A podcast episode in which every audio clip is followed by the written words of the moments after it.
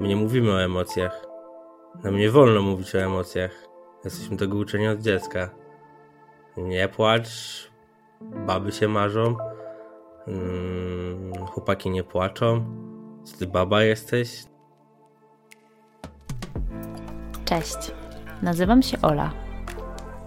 Mam 36 lat, normalną pracę, męża i ADHD. I jeśli to, co przed chwilą powiedziałam, wzbudziło Twoją ciekawość, to mam nadzieję, że zostaniesz tu ze mną na chwilę, bo właśnie do takich osób jak Ty chciałabym dotrzeć. Szacuje się, że jakieś 15-20% ludzi na świecie to osoby nieneurotypowe. Tylko, że nie każdy o swojej neuroróżnorodności wie. Jest cała masa kobiet, które od zawsze odczuwają pewien dyskomfort, tylko nie do końca wiedzą, jak go nazwać. I bez świadomości tego, co może być jego źródłem, szarpią się ze sobą i cierpią w milczeniu. Bo o ADHD czy szeroko pojętej neuroróżnorodności u kobiet mówi się zdecydowanie za mało. I bardzo chciałabym, żeby ten stan rzeczy zaczął się powoli zmieniać. No i właśnie dlatego tu jestem. Żeby podzielić się z Tobą moją historią i żeby dopuścić do głosu inne kobiety atypowe, z którymi będę tu rozmawiać. A dzisiaj dość przewrotnie, bo mam dla Was pierwszego gościa.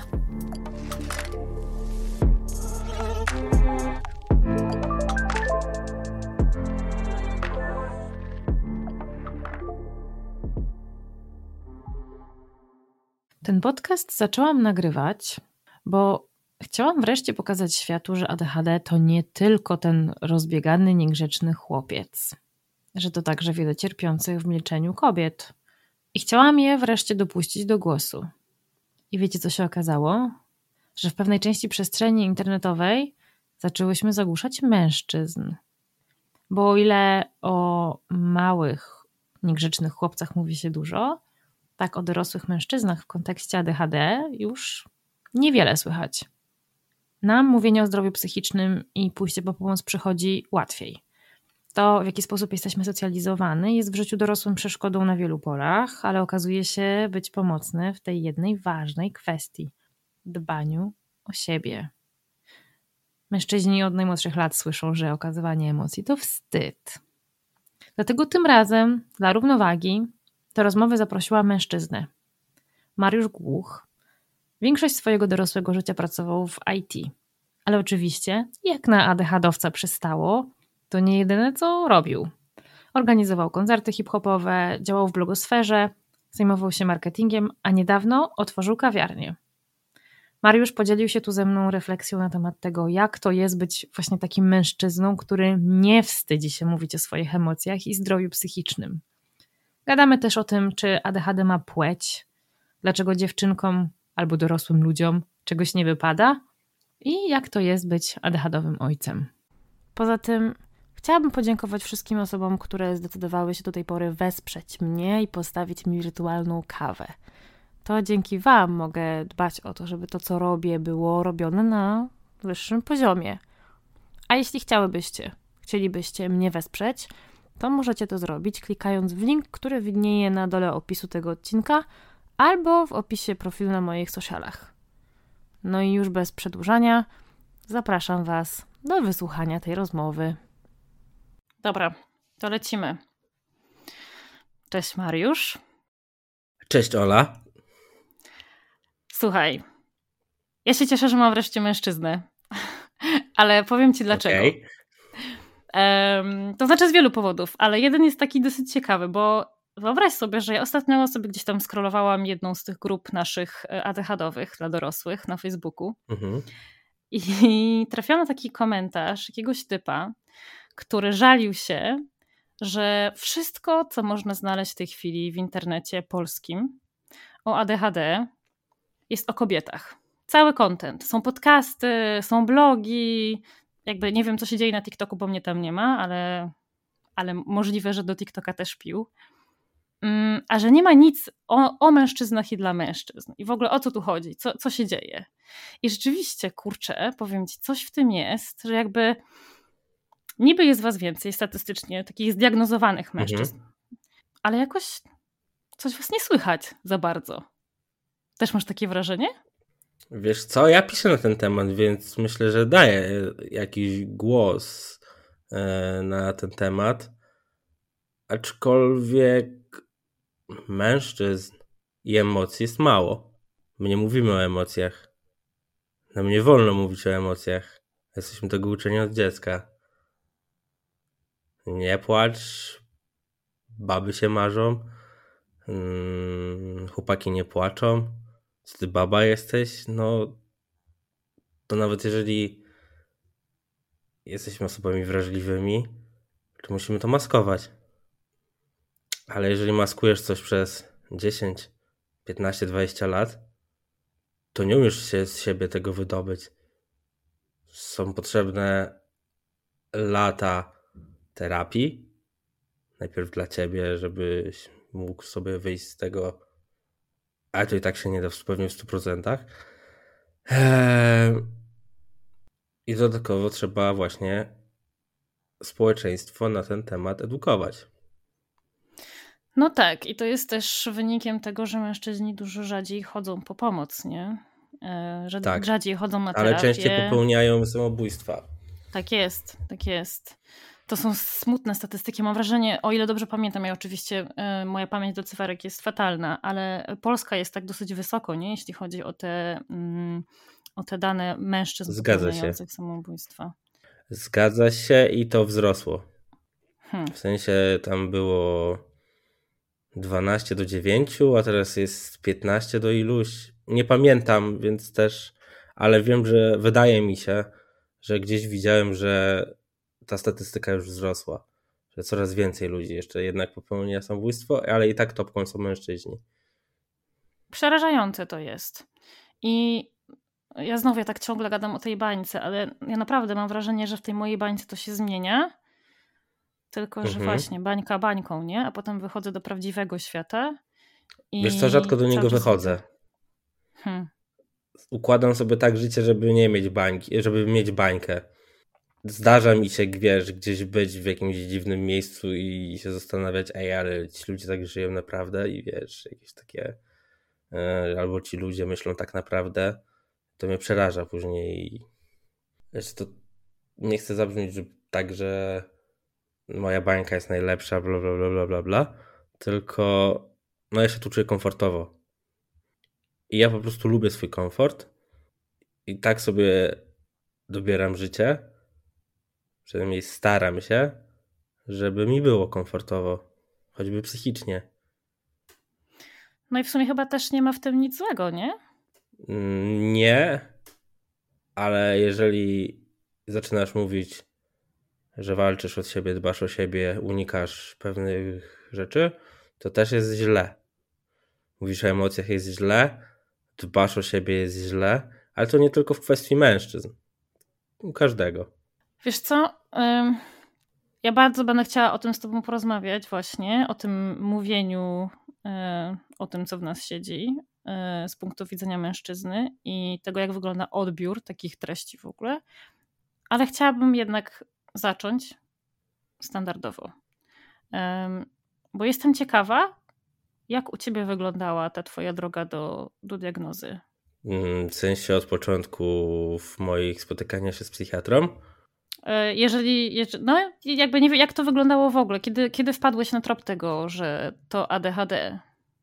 W tym roku, e, nie, przepraszam, w tamtym roku, bo rok się zmienił. E, mamy styczeń.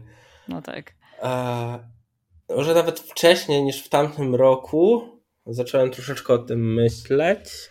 Ale jak, jak to się, jak, jak w ogóle y, zacząłeś, jak to się stało, że zacząłeś o tym myśleć? Bo to też nie jest takie oczywiste.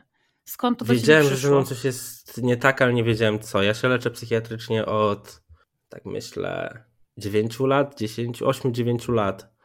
Eee, już pierwszy lekarz po pierwszej wizycie mi przyklepał dwubiegunówkę. Mm, co jest częstym przy ADHD, e, tak. może zmylić, ale leczą cię na dwubiegunówkę, ale nie na ADHD. I jakby później zmieniłem lekarza, jednego, drugiego, trzeciego, wiesz, trafiłem do bardzo fajnej psychiatry i, i ona jakby słuchała. Zauważyłem, że ona mnie słucha. E, ma takie podejście bardziej holistyczne Mhm. Że nie, że ona 15 minut i wypadł, masz tu jakieś leki, tylko siedzisz to 45 minut, 50 jak na terapii. I ona się nie pyta o twoje zdrowie na początku, ona tą rozmawia jak terapeuta. Rozmawiacie na różne tematy, ona sobie obserwuje, patrzy na ciebie i widzi dużo rzeczy. Eee, I przede wszystkim poleca psychoterapię, że to jest mm. podstawa, to jest podstawa, to jest podstawa, tłucze to, to może się nie ze wszystkim ze sobą zgadzamy i tak dalej, ale, ale jest bardzo dobra i w pewnym momencie mówię, chyba mam ADHD i wiadomo, te testy, nie testy, porozmawialiśmy trochę i dałem po prostu leki. Takim, to, to, no, to spróbuj, nie? Prawdopodobnie tak, ale jeszcze weź leki i tak dalej. No i wziąłem i była tak, taka cisza. I ja wtedy nie wiem, 30 lat, tak, to tam robiłem 30 lat. I ja w tamtym roku zapytałem się po raz pierwszy w życiu kogoś, a to tych szumów nie słyszeliście nigdy?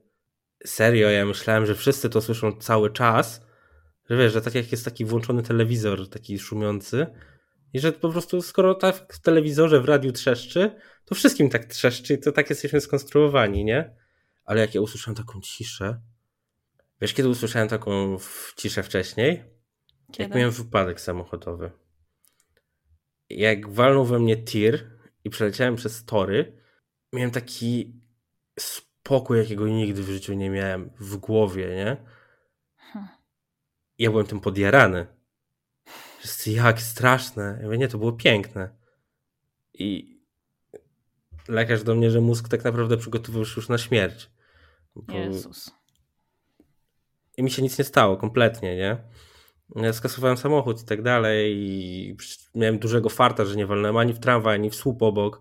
Eee, tir we mnie wjechał i po prostu no zdarza się. Mm, nie z mojej winy jak coś. ale no ale cało wyszedłem. Ja do lekarza, że to było super i w ogóle, nie? I tak naprawdę nigdy nie słyszałem takiej ciszy. I później wziąłem też te leki, nie? Leki brałem chyba po, po roku. Tak, po roku dopiero wziąłem pierwszy raz leki. No ale dostałem tą diagnozę od niej, ja czy od niej, no tak, dostałem od niej, zacząłem brać leki, ale i tak wątpiłem w to wszystko. Standardowo też. Bo przecież sam się zdiagnozowałem. No to przecież to nie może być prawda, bo ja sam to zrobiłem. Ale jak już zacząłem się z tym oswajać, czytać o tym, to tak.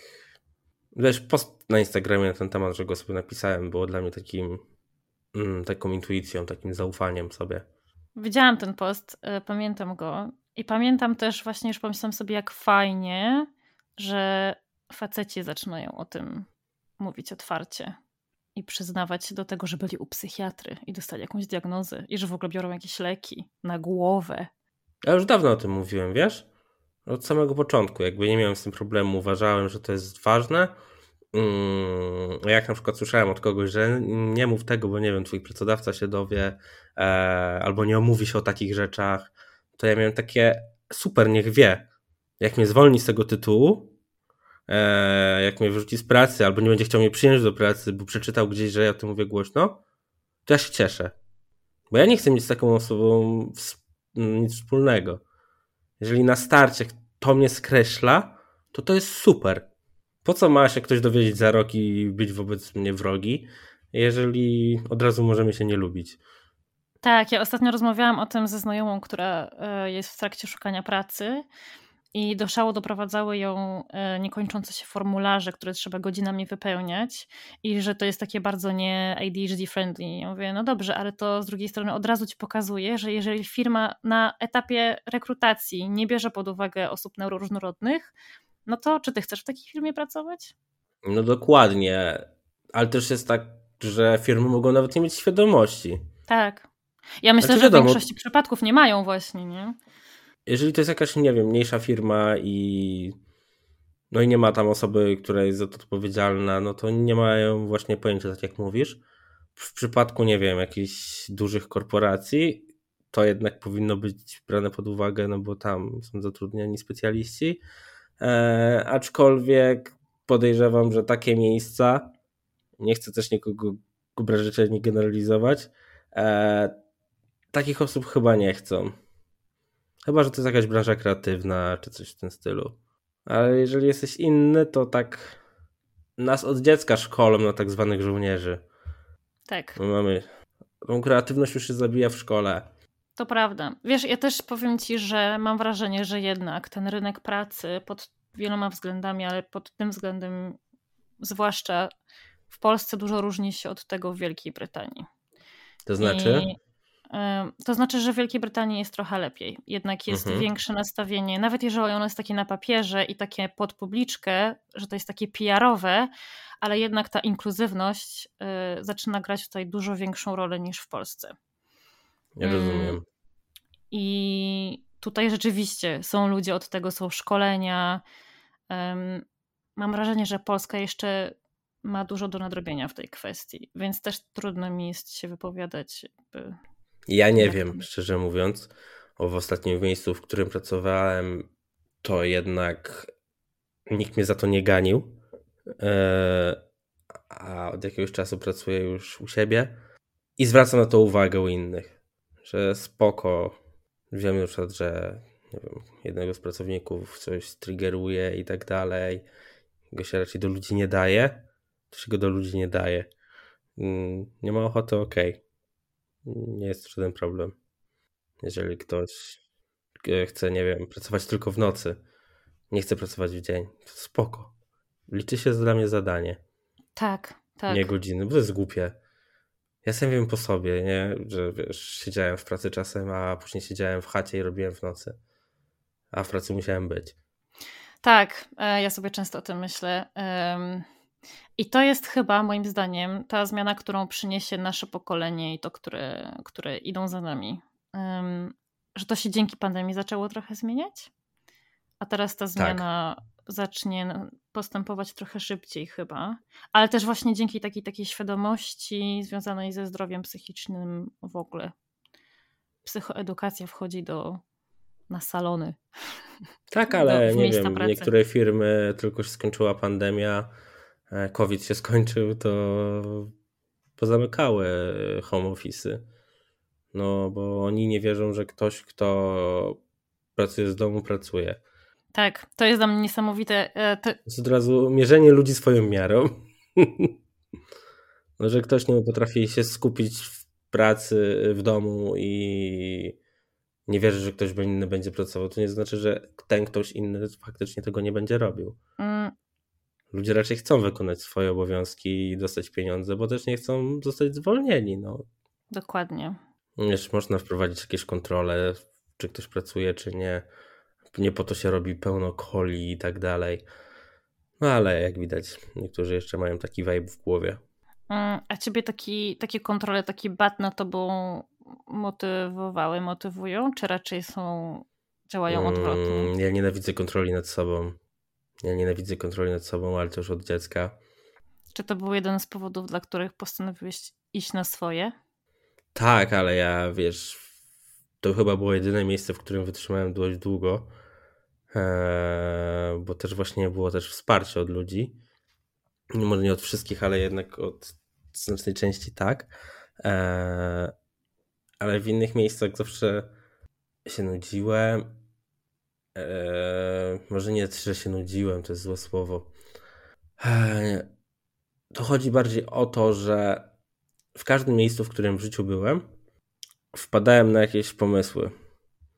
Albo nie wiem, ka ktoś kazał mi, powierzył mi jakieś zadanie, ja wiedziałem jak je zrobić, e, a co chwilę moja koncepcja była zmieniana.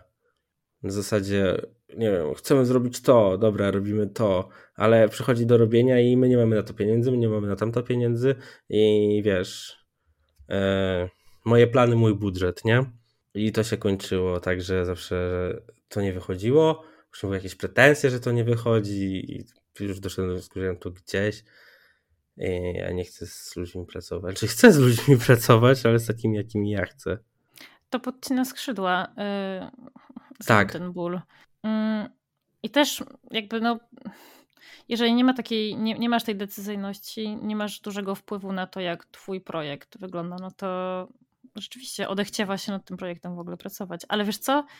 Opowiedz mi trochę o tym, jak ta twoja ścieżka zawodowa w ogóle od początku wyglądała, bo to jest ciekawe i to jest w ogóle jakby w kontekście ADHD um, ogólnie, biorąc pod uwagę to, że my jednak często zmieniamy pracę, zmieniamy zawody, przebranżowiamy się, często nawet w dosyć późnym wieku. Jak to było u ciebie? Ja zawsze byłem związany z IT. Eee, tak. Znaczy nie, jeszcze przed IT robiłem koncerty, wiesz? Organizowałem. Okay. Mm, wiesz co? Przed IT w wieku jakoś 17 lat zacząłem robić koncerty hip-hopowe u siebie w mieście e, z jakimś tam zaprzyjaźnionym klubem. Całkiem spoko to szło, ale to były raczej takie zajęcia na wakacje. Sobie wymyśliłem mm, i było spoko. Poznałem topkę raperów wtedy. Później zająłem się IT, robiłem to tak. Miałem bardzo duże problemy z terminami, ale takie cholerne. Dalej mam problemy z terminami, ale to już nie jest to, co było kiedyś. Tam potrafiłem nawet nie dowozić kompletnie. Później poszedłem do jakiejś tam firmy. A nie, na początku prowadziłem swoją firmę, robiłem jakieś tam stronki. Później poszedłem pracować do jakiejś firmy, jak już się przeprowadziłem do Poznania. I później się stamtąd zwolniłem i 5 lat pracowałem na swoim jako freelancer. Później 3 lata pracowałem na etacie i od dwóch lat jestem u siebie. To tak w skrócie. A powiedz mi, bo ja zawsze miałam takie wrażenie, znaczy zawsze, odkąd się zaczęłam w ogóle interesować tematem neuroróżnorodności wszelakiej, odnosiłam takie, odnoszę takie wrażenie, że IT jest takim miejscem przyjaznym neuroróżnorodności i, i, i że jakby tak poszperać i zrobić jakieś testy takie przesiewowe, to by się okazało, że całkiem sporo w tej branży jest ludzi właśnie albo w spektrum, albo, albo z ADHD. Mhm. Bardzo możliwe. Potwierdzam. Ja czy odkąd też jakby się troszeczkę tą neuroróżnorodnością interesuję, czytam jakieś e, publikacje, no bo temat jest bardzo ciekawy, zresztą przy, przy samodiagnozie e, też potrzebowałem trochę informacji, to, to tak, coraz więcej ludzi widzę właśnie w jakimś tam w, w jakimś spektrum takich właśnie IT i tak dalej. Mm, no bo z jednej strony tutaj hiperfokus musi mega pomagać. Um, ale jak ale... go nie ma, to jest przecież masakra. No właśnie, o tym sobie myślę. No i z tym dowożeniem terminów, nie? Też jest problem. Mhm. A jak ty się odnajdujesz w tej branży? Czy ty czujesz, że to był strzał w dziesiątkę? Wiesz, ja zawsze uważam, że mógłbym osiągnąć więcej, ale mi się nie chce. Wydaje mi się, że robię minimum. Eee, dużo ludzi twierdzi, że robię w życiu bardzo dużo. Dla mnie to jest minimum. A tak naprawdę to po prostu moja organizacja leży. To jest problem. Musiałbym być bardziej zorganizowany. Ale ja na przykład zapomnę czegoś zapisać. No nie? Hmm. I już wystarczy, że to nie zapiszesz jednej rzeczy i, i lawina idzie w dół. Tak, to jest, potwierdzam. E, I to potrafi być przerażające. Czasem to są takie drobne, ale bardzo ważne rzeczy, które potrafią ci zepsuć całą resztę. No, zgadza e, się. A co czujesz było zazwyczaj taką przyczyną tego, tej, tej, tej decyzji o zmianie? Mhm. Czy to była jakaś. E, czy, czy, czy widzisz jakiś schemat, czy. Ja muszę dojść do muru. Ja muszę dojść głową do muru, żeby zrobić jakąś zmianę. O, to ciekawe. Ale co masz na myśli, mówiąc, że musisz dojść głową do muru? Nie wiem, dam ci przykład pracy, że wkurzały mnie pewne rzeczy, że wiesz, które podcinają skrzydła, e, ale twierdziłem, że to jest praca i jakby nie jestem małym dzieckiem, ale mój organizm musiał mi powiedzieć, że jest mi, pokazać, że jest mi tak źle, dać mi tak w kość, że żebym sam doszedł do tego, że to jednak mi szkodzi, nie? Czyli to niekoniecznie jest tak, że szybko się nudziłeś i postanowiłeś sprawdzić inne miejsce, inny tryb pracy, inną firmę, tylko dawałeś siebie maks do samego końca. Mhm. To ciekawe, bo ja mam wrażenie, że panuje takie przekonanie, że e, z nami to tak jest, że właśnie, że my się po prostu bardzo szybko nudzimy, brakuje dopaminy, wiesz, jest ten efekt takiej nowości na początku, jak zaczynamy nową pracę. Tak, tylko że w miejscu, w którym pracowałem, robiłem różne rzeczy. Ach, I no i wszystko jasne. To jest, to jest to, że brałem udział w otwieraniu restauracji, food trucka, e, pisania aplikacji mobilnej, e, pisania aplikacji e, webowej pod e, takiego CRM-u. Zajmowałem się marketingiem, reklamą, więc różny dzień, różne rzeczy, więc to mnie nie znudziło, nie? Hmm. Ja tak sobie teraz myślę, że w, w sumie w, w IT w ogóle to jest chyba też to, nie? Że wy możecie robić tak naprawdę teoretycznie tę samą rzecz przy każdym projekcie, ale te projekty się tak od siebie różnią często, że to wam daje to, to takie uczucie nowości za każdym razem. Niekoniecznie, wiesz? Okay. Jeżeli miałbym dwa tygodnie siedzieć tylko przed kompem i robić tylko rzeczy IT, to bym się zanudził. Ale jeżeli ja teraz mam parę rzeczy robię, to to, to jest zupełnie inaczej. Jak ja nie, nie wiem, stoję w swojej kawiarni, to hmm. ja idę do kawiarni i na przykład mam tam komputer i sobie siedzę przed kompem w swojej kawiarni, ja tam pracuję i to jest ta różnorodność. A skąd w ogóle pomysł na. Skąd pomysł na kawiarnię? Mhm. Wiesz co? Zawsze chciałem mieć swoją kawiarnię, ale wpadliśmy tutaj na pomysł, żeby zrobić takie miejsce z kawą i też dla dzieci, bo to też jest taki kącik zabaw dla dzieci. Po obiedzie są zajęcia dla dzieci, tam jacyś ludzie przychodzą je prowadzić. Eee, a część kawiarnianą sobie ja prowadzę i zajmuję się nią w ogóle, jakby kawą i tak dalej, przepisami. No a pomysł to tak, nie wiem. Ja jakby, ja też mam umysł stratega, nie? Mm, moja piątka galupa, więc ja co chwilę coś wymyślam. I widzę, że to mi chyba sprawia w życiu największą przyjemność niż robienie coś w IT, że wiesz, programowanie, bo wystarczy, że nie wiem, wymyślę sobie jakąś rzecz i chociaż ją częściowo zrealizuję, i wiesz, ktoś mi mówi, że mam słomiany zapał, bo nie wiem, zrobiłeś sklep świeczkami i, i już go nie robisz.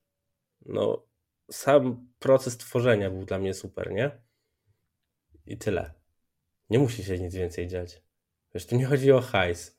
Tu chodzi o jakby.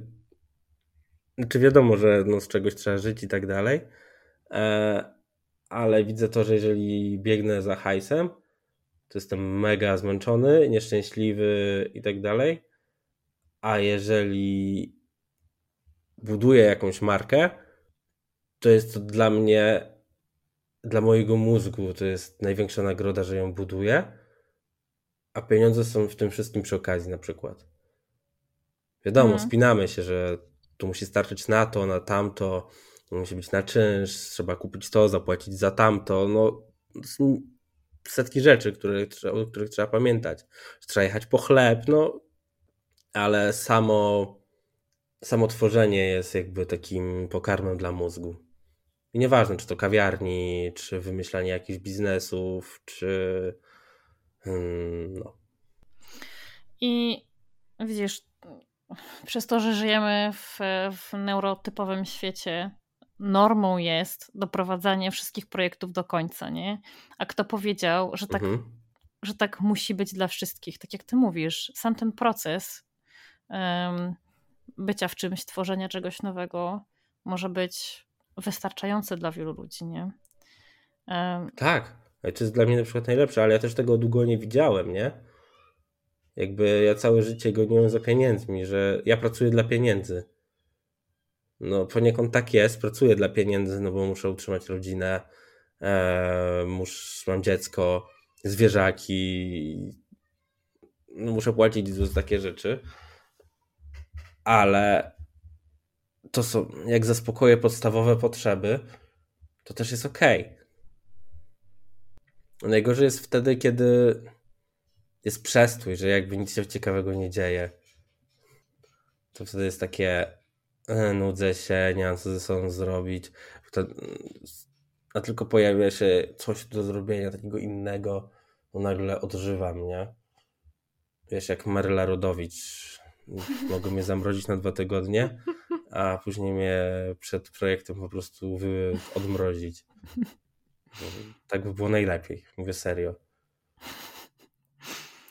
A co ci sprawia w tym momencie największą frajdę? Tak e, w życiu zawodowym, powiedzmy. Chociaż może te życia się łączą ze sobą. Tak, to się wszystko ze sobą łączy. Jakby ja się jaram mega kawą. Eee, interesuje mnie temat kawy. Piję różne kawy.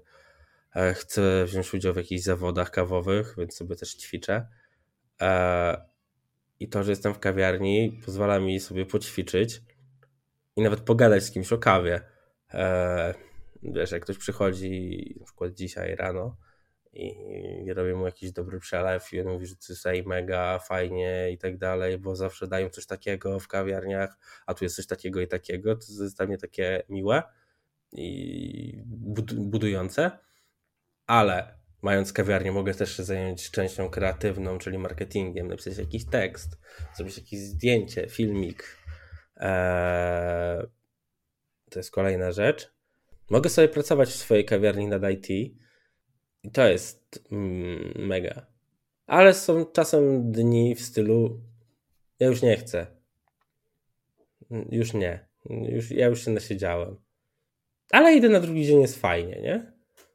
I jakby to, że dobra, skończyłem kawiarnię, siedzenie i czasem, wiesz, nikogo nie ma przez godzinę.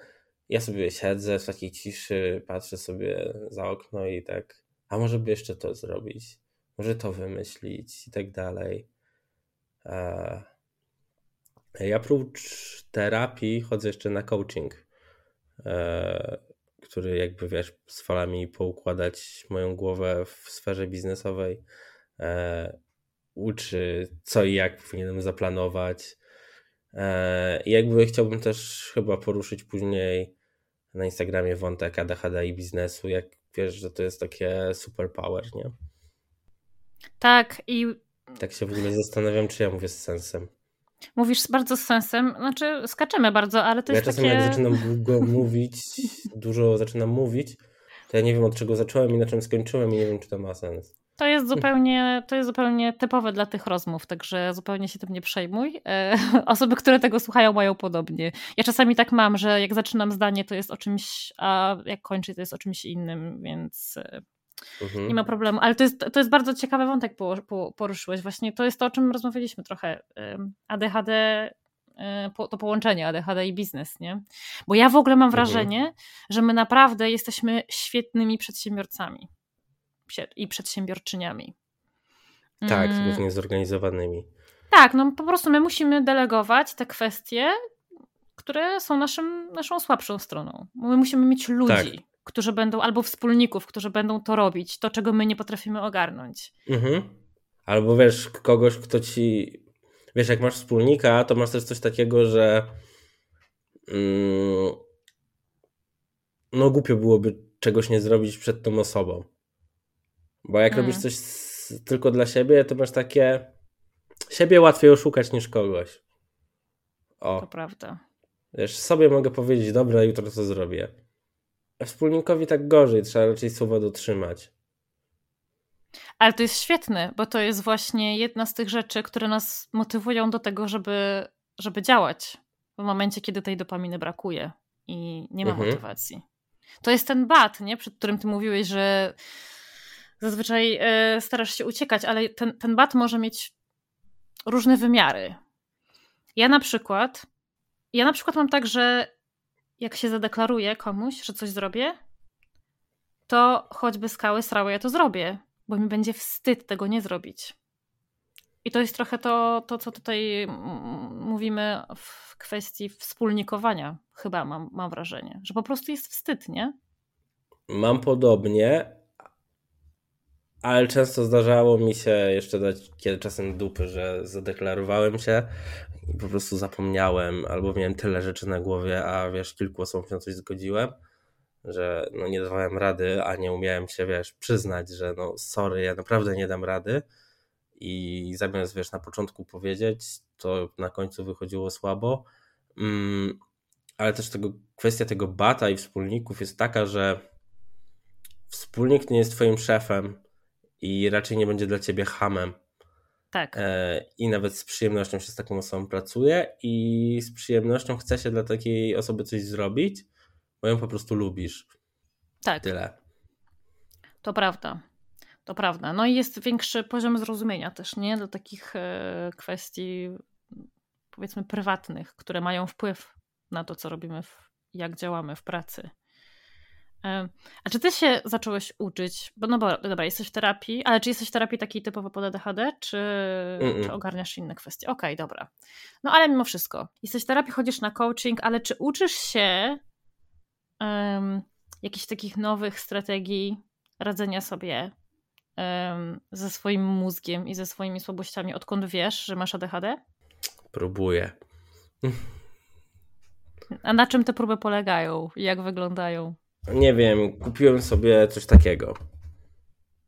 Co to jest? Minutnik. Okej. Okay. Na którym mogę sobie ustawić, że na przykład, nie wiem, teraz będę robił grafikę dla klienta e, i mam na to godzinę. I ustawiam sobie godzinę na minutniku i ja widzę, jak czas ucieka. Deadline w głowie. Mhm. Działa? Jak widzę, że mam deadline, no tak, no bo jakby widzę, że czas ucieka i trzeba to zrobić w ciągu hmm. godziny. Zapisywanie jest nie dla mnie. Albo prowadzenie jakichś, wiesz, notatników, chociaż widzę już coraz bardziej, że to jest niezbędne. Mm. Ale ja takie rzeczy gubię, w telefonie mi się nie chce, czasem zapomnę, nie ma tej rutyny. Wiesz, nawet miałem tą apkę w olekach i tak dalej. Po prostu już tak mi leki weszły w nawyk, że je biorę, ale nie zapisuję, czy wziąłem. Mhm. To jest mózg łowcy. Jakby wiem, że sobie poradzę lubię sobie radzić, ale wiem, że też mógłbym sobie radzić lepiej. Albo to jest po prostu ten defekt, który zawsze chce lepiej, lepiej, lepiej, lepiej, ta, przykrywka tego perfekcjonizmu.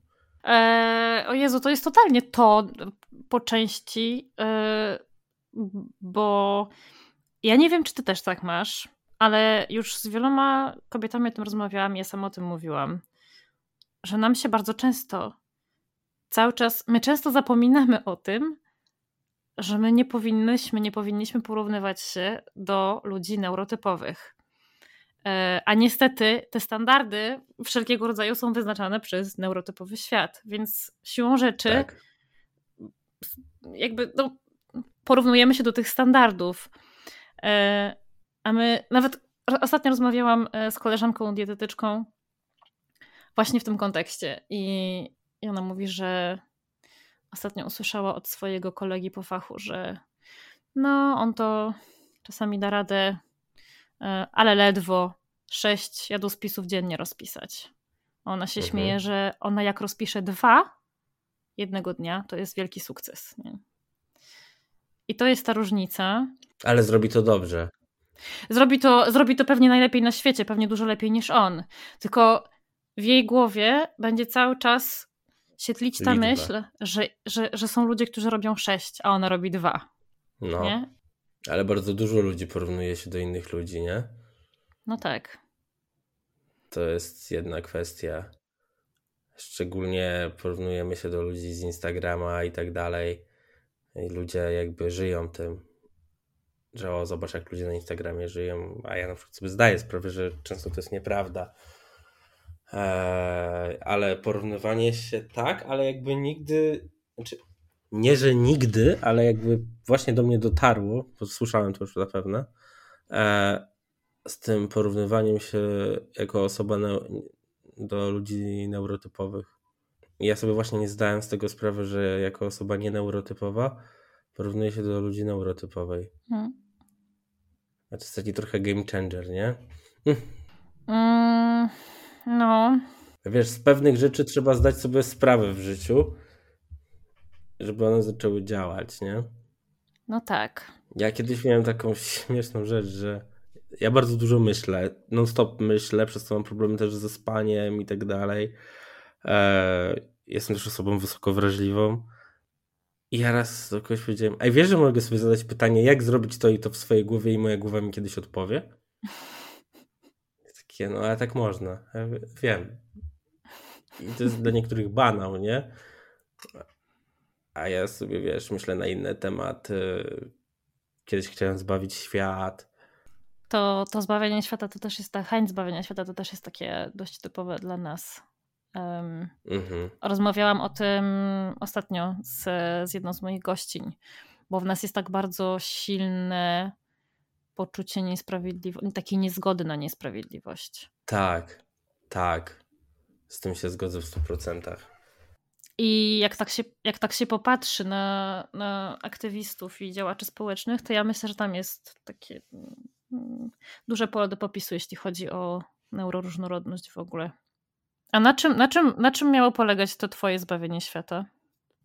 Właśnie to poczucie niesprawiedliwości mnie bardzo bolało, że ktoś został źle potraktowany, że nie wiem, jakiś rodzic źle traktuje swoje dziecko, że wiesz, próbowałem za wszelką cenę pomóc swojemu przyjacielowi, e, gdzie on z jednej strony tego chciał, bo mówił o tym wprost, że tego chce, a mnie to zaczęło w pewnym momencie męczyć.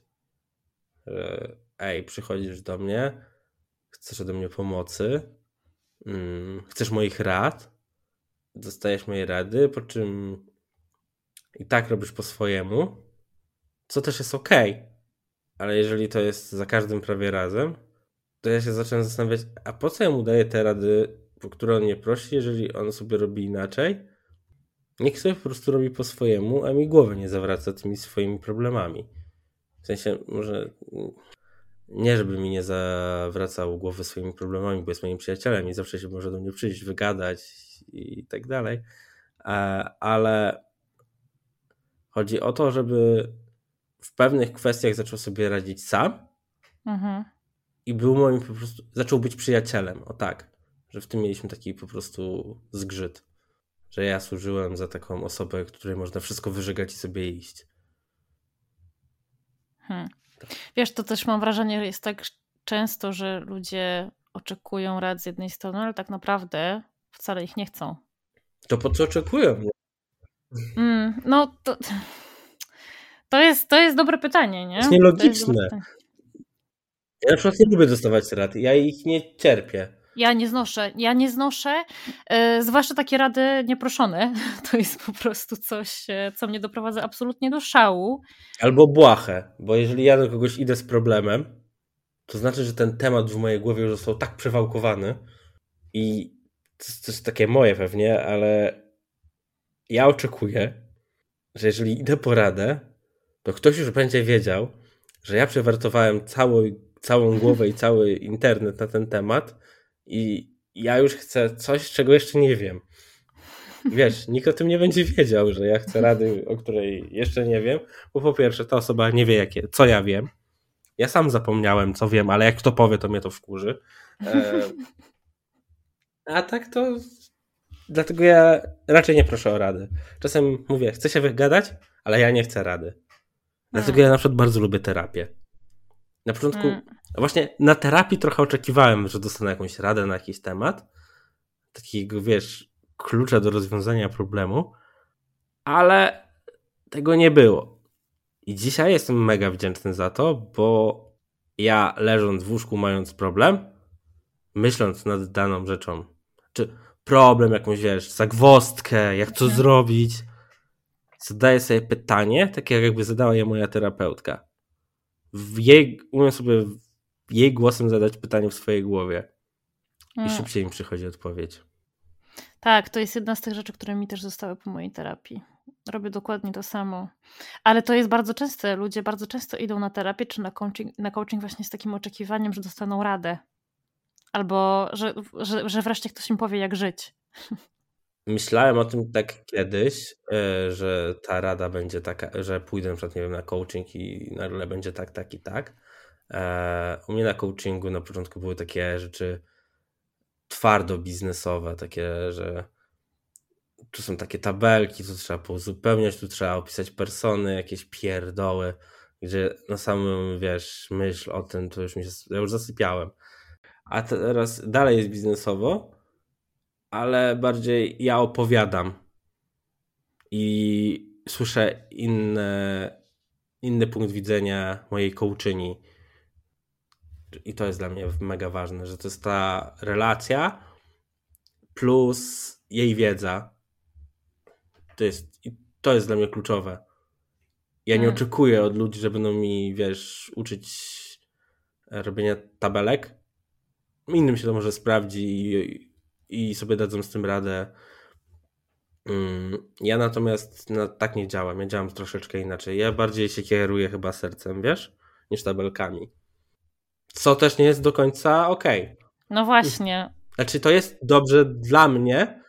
Jeżeli robisz coś samemu, to to jest okej. Okay. Jeżeli robisz coś z kimś i ktoś bardziej patrzy na cyfry i się na tym bardziej zna, też jest spoko, to musisz po prostu czasem dostosować.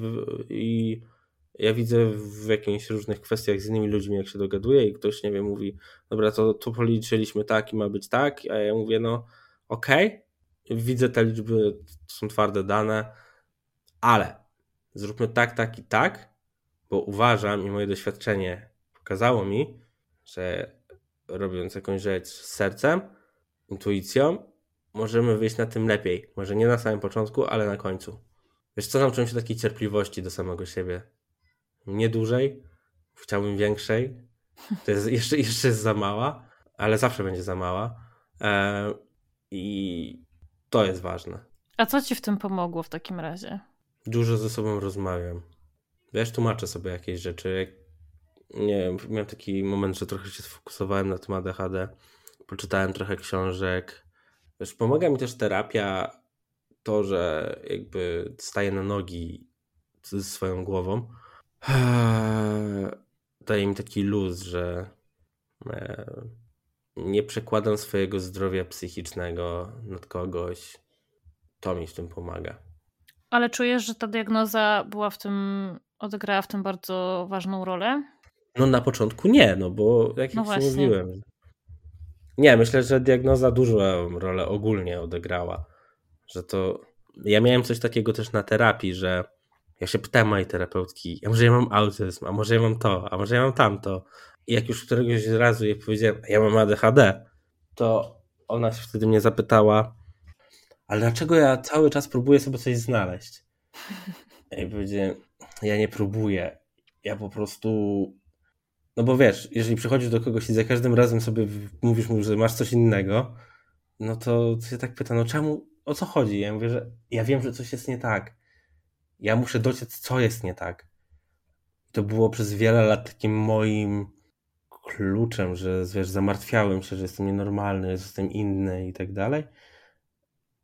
A teraz dla mnie to jest takie, że no jestem i tyle. Nie wiem przynajmniej na co co mi jest. Nie? A pamiętasz ten taki mo pierwszy moment, mniej więcej, kiedy to uczucie się pojawiło, że coś jest z tobą nie tak, albo że jesteś inny? Od zawsze, odkąd pamiętam. A jakim byłeś dzieckiem? To zależy kto pyta, nie? Bo ja potrafiłem się dostosować.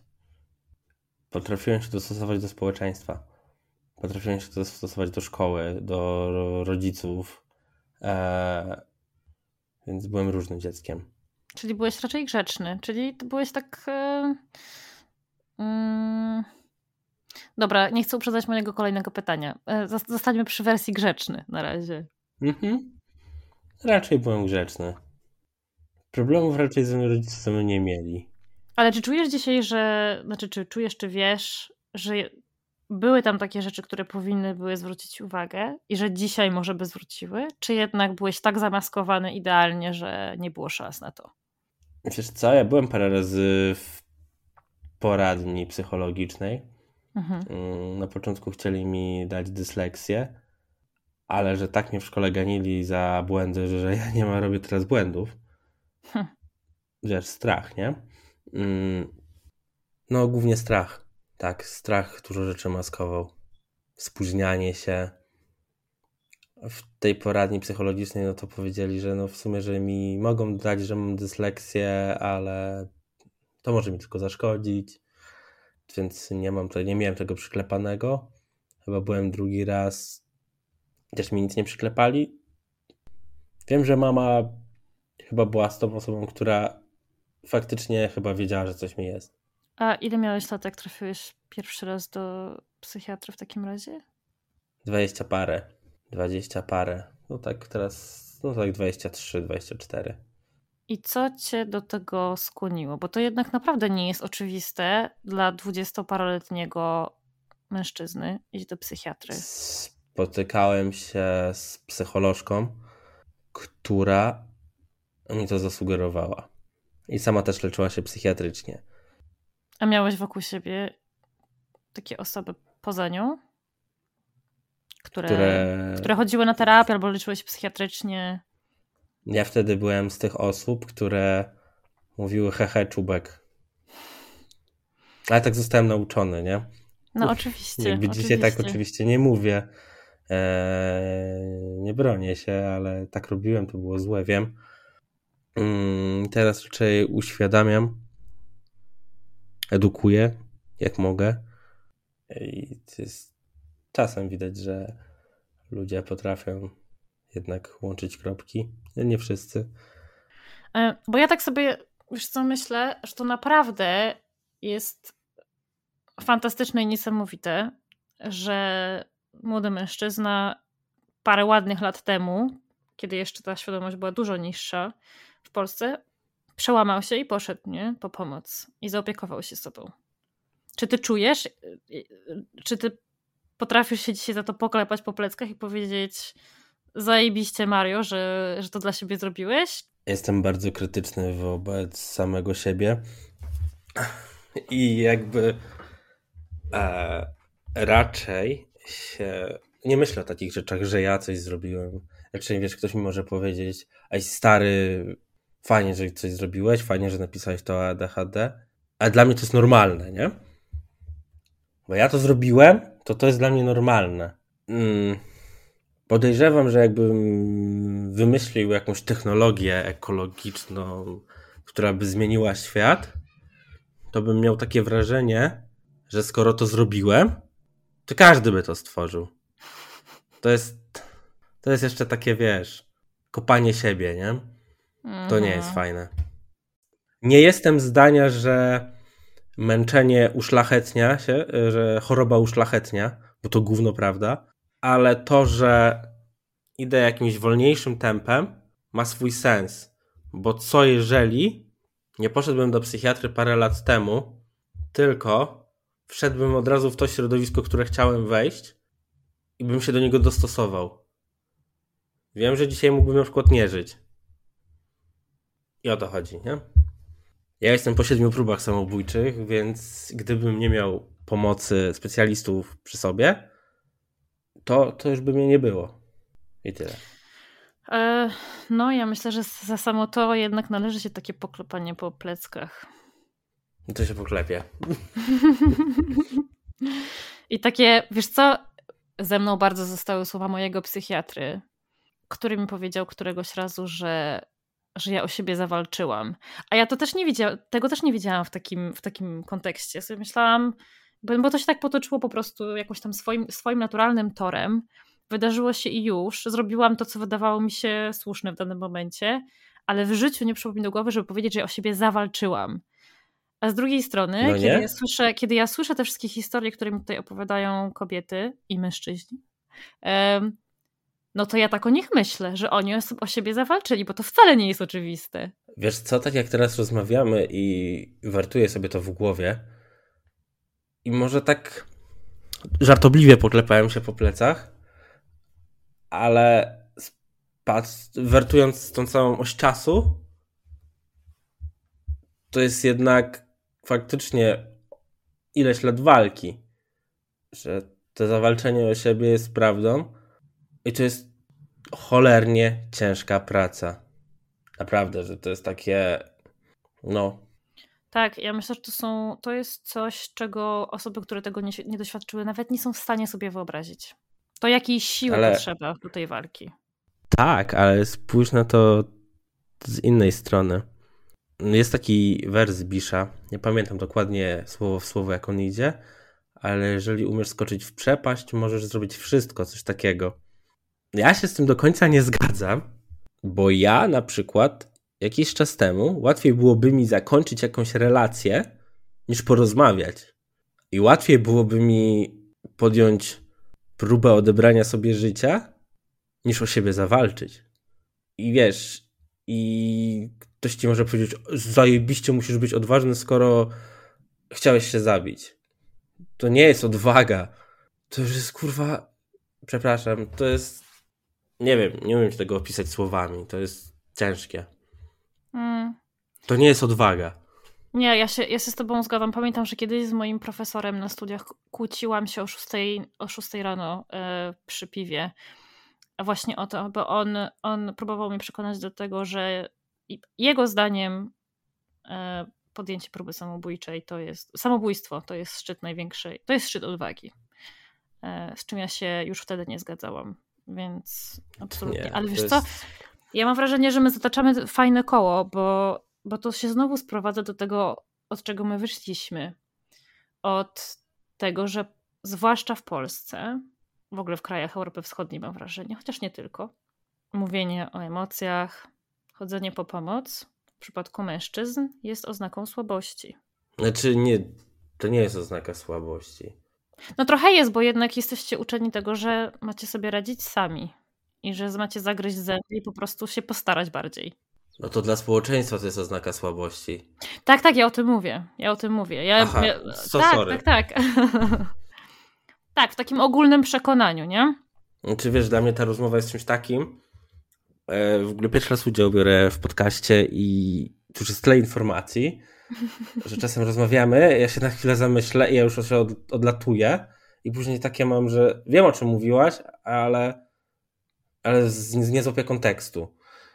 Spoko. I za chwilę. Więc sorry. To jest na przykład ciężkie. Lubię spotkania. Lubię spotkania z klientami, ale nie za długie. Chcesz już wyjść? Hmm. Bardzo chętnie. A nie, tu stąd nie. Przepraszam. A, no. Ale nie, dla mnie to nie jest oznaka słabości. Ja się cieszę, że coraz więcej ludzi chodzi, chociaż spotykam się z czasem, zrobiła się na to moda. No tak. I to no mnie tak. kurczę odpala. Nawet jeżeli jakieś dziecko na TikToku, Instagramie, innym medium chce złapać tak zwaną atencję i mówi że ma depresję, to w jakiś sposób woła o pomoc. Dokładnie, to, to, to, też, to też coś mówi, nie? O, o tym, co się dzieje tak. z taką osobą. Hmm. Hmm. A jak ty zacząłeś o tym mówić, to z jaką informacją zwrotną zacząłeś się spotykać? Teraz z dobrą. Teraz, a wcześniej? Wcześniej, jak jeszcze miałem diagnozę dwubiegunówki x lat temu, ja siedziałem trochę w blogosferze, to usłyszałem trochę takich słów, że to jest podpubliczka no kuźwa, czyli mówią dokładnie to samo, co teraz o ADHD. Tak, tylko że jakby teraz już to mnie nie złamie, nie? Wtedy mnie to złamało. Teraz mam takie... Serio? To spierdalaj. Hmm. Króciutko, no bo nie da się inaczej. Nikt mi nie będzie mówił, czy moja choroba, moje zaburzenie, moje cokolwiek jest gorsze, lepsze, pod publiczkę, czy tak dalej. Jeżeli tak uważasz, Proszę bardzo. Jeżeli dla ciebie to jest problem, jeżeli uważasz, że ludzie ten. Mm, jest tego coraz więcej i to jest pod publiczkę. Nie, to nie jest pod publiczkę. To po prostu jest świadomość. Ona narasta. A jeżeli świadomość narasta, to ich chorych pojawia się więcej. To nie znaczy, że oni wcześniej byli zdrowi. E, widziałem kiedyś takiego pana psychologa, to jest chyba psycholog, tak, terapeuta na TikToku. Nazwisko ma Niemiec. Mm, no, bardzo ciekawe. Tak, wygląda jak Wiedźmin. Wszyscy czasem, czasem do niego pisali dzieciaki komentarze. Ty Wiedźmin, ile orenów za zabicie depresji? E... I ktoś mu kiedyś napisał komentarz jeden, że kiedyś nie było depresji. No nie, nie było, tylko ktoś po prostu szedł do stodoły i się wieszał albo się zapił. No. Bardzo fajny człowiek.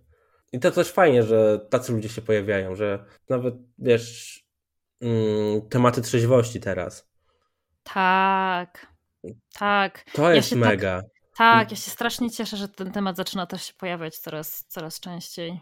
Tak, to jest mega ważne. A tak a propos uzależnień, jak to u ciebie z tym bywało i bywa? E, jestem czysty aktualnie od jakiegoś czasu. A jak było wcześniej? E, nigdy w ogóle nie lubiłem alkoholu. Nie wiem, nie rozumiem fenomenu alkoholu.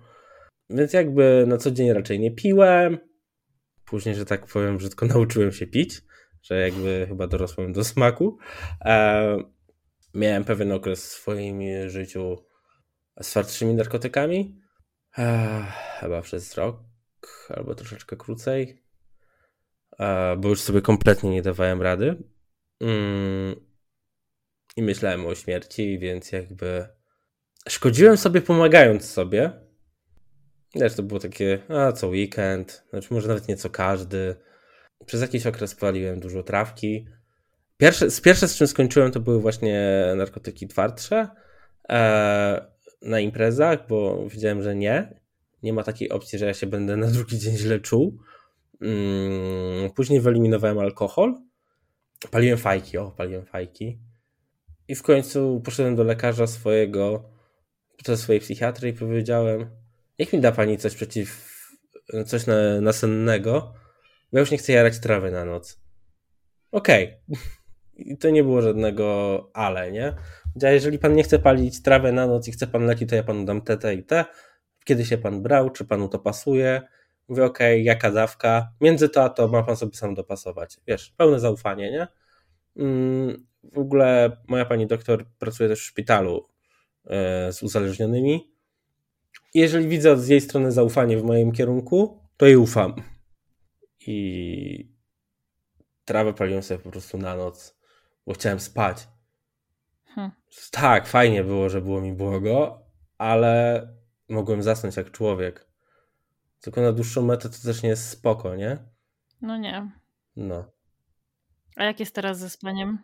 No i leki nasenne. Wiesz, nawet jak budowaliśmy kawiarnię, to ja potrafiłem być 16 godzin na budowie, coś robić, wrócić, położyć się i wiesz, oczy jak 5 złotych. Ten taki szum połączony z myślami, że nawet nie możesz się skupić na zasypianiu. No wiesz, ja tak biorę leki. Jeszcze nie wszedłem nawet, biorę je od kilku miesięcy z powrotem, ale cały czas jestem na tej minimalnej dawce. Po prostu chodzi o to, żebym poczuł to do zaśnięcia i zasnął.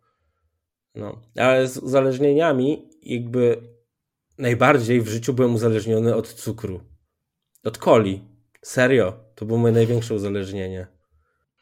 Tak, i wiesz co?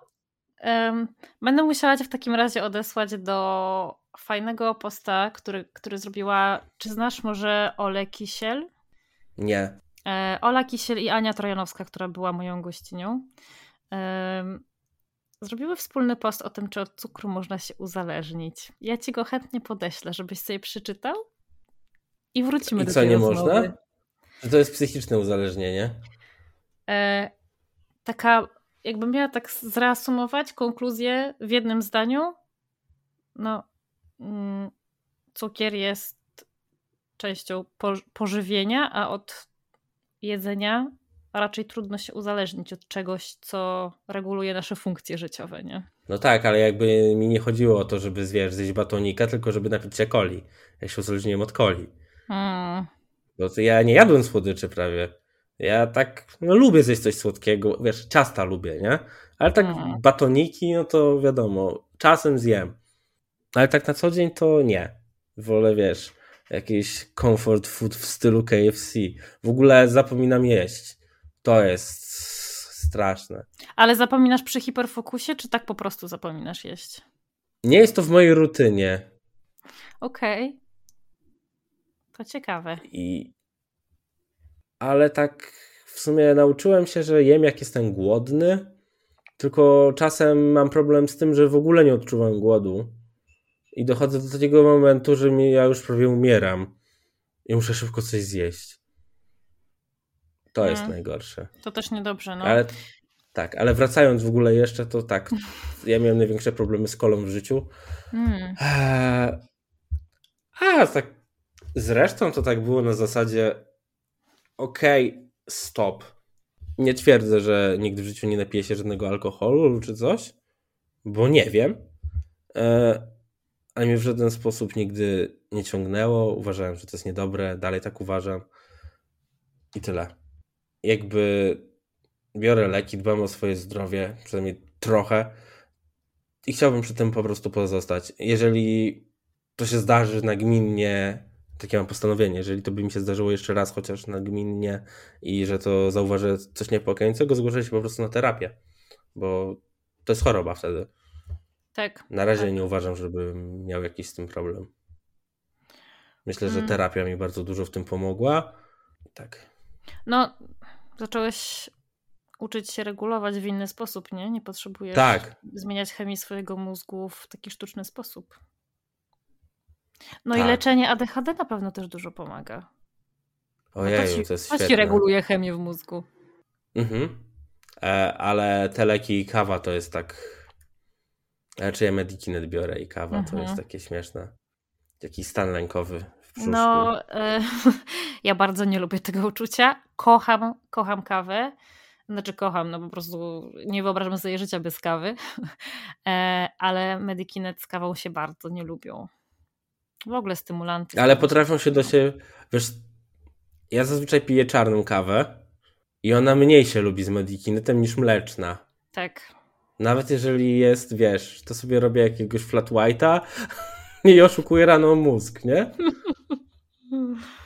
A jeszcze jak robię sobie spieniam mleko na bezlaktozowym mleku, to ono jest wtedy słodsze, bo ono się przy... Jak się robi mleko bez laktozy, to tam się rozbija laktazę, coś się dodaje i to się zamienia w cukry proste, więc dlatego ono jest słodsze, więc jak robisz mleczne kawy, to automatycznie masz, wiesz, słodszy napój.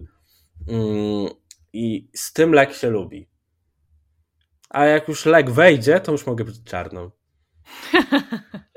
Ile pijesz kaw dziennie? To zależy. Potrafię.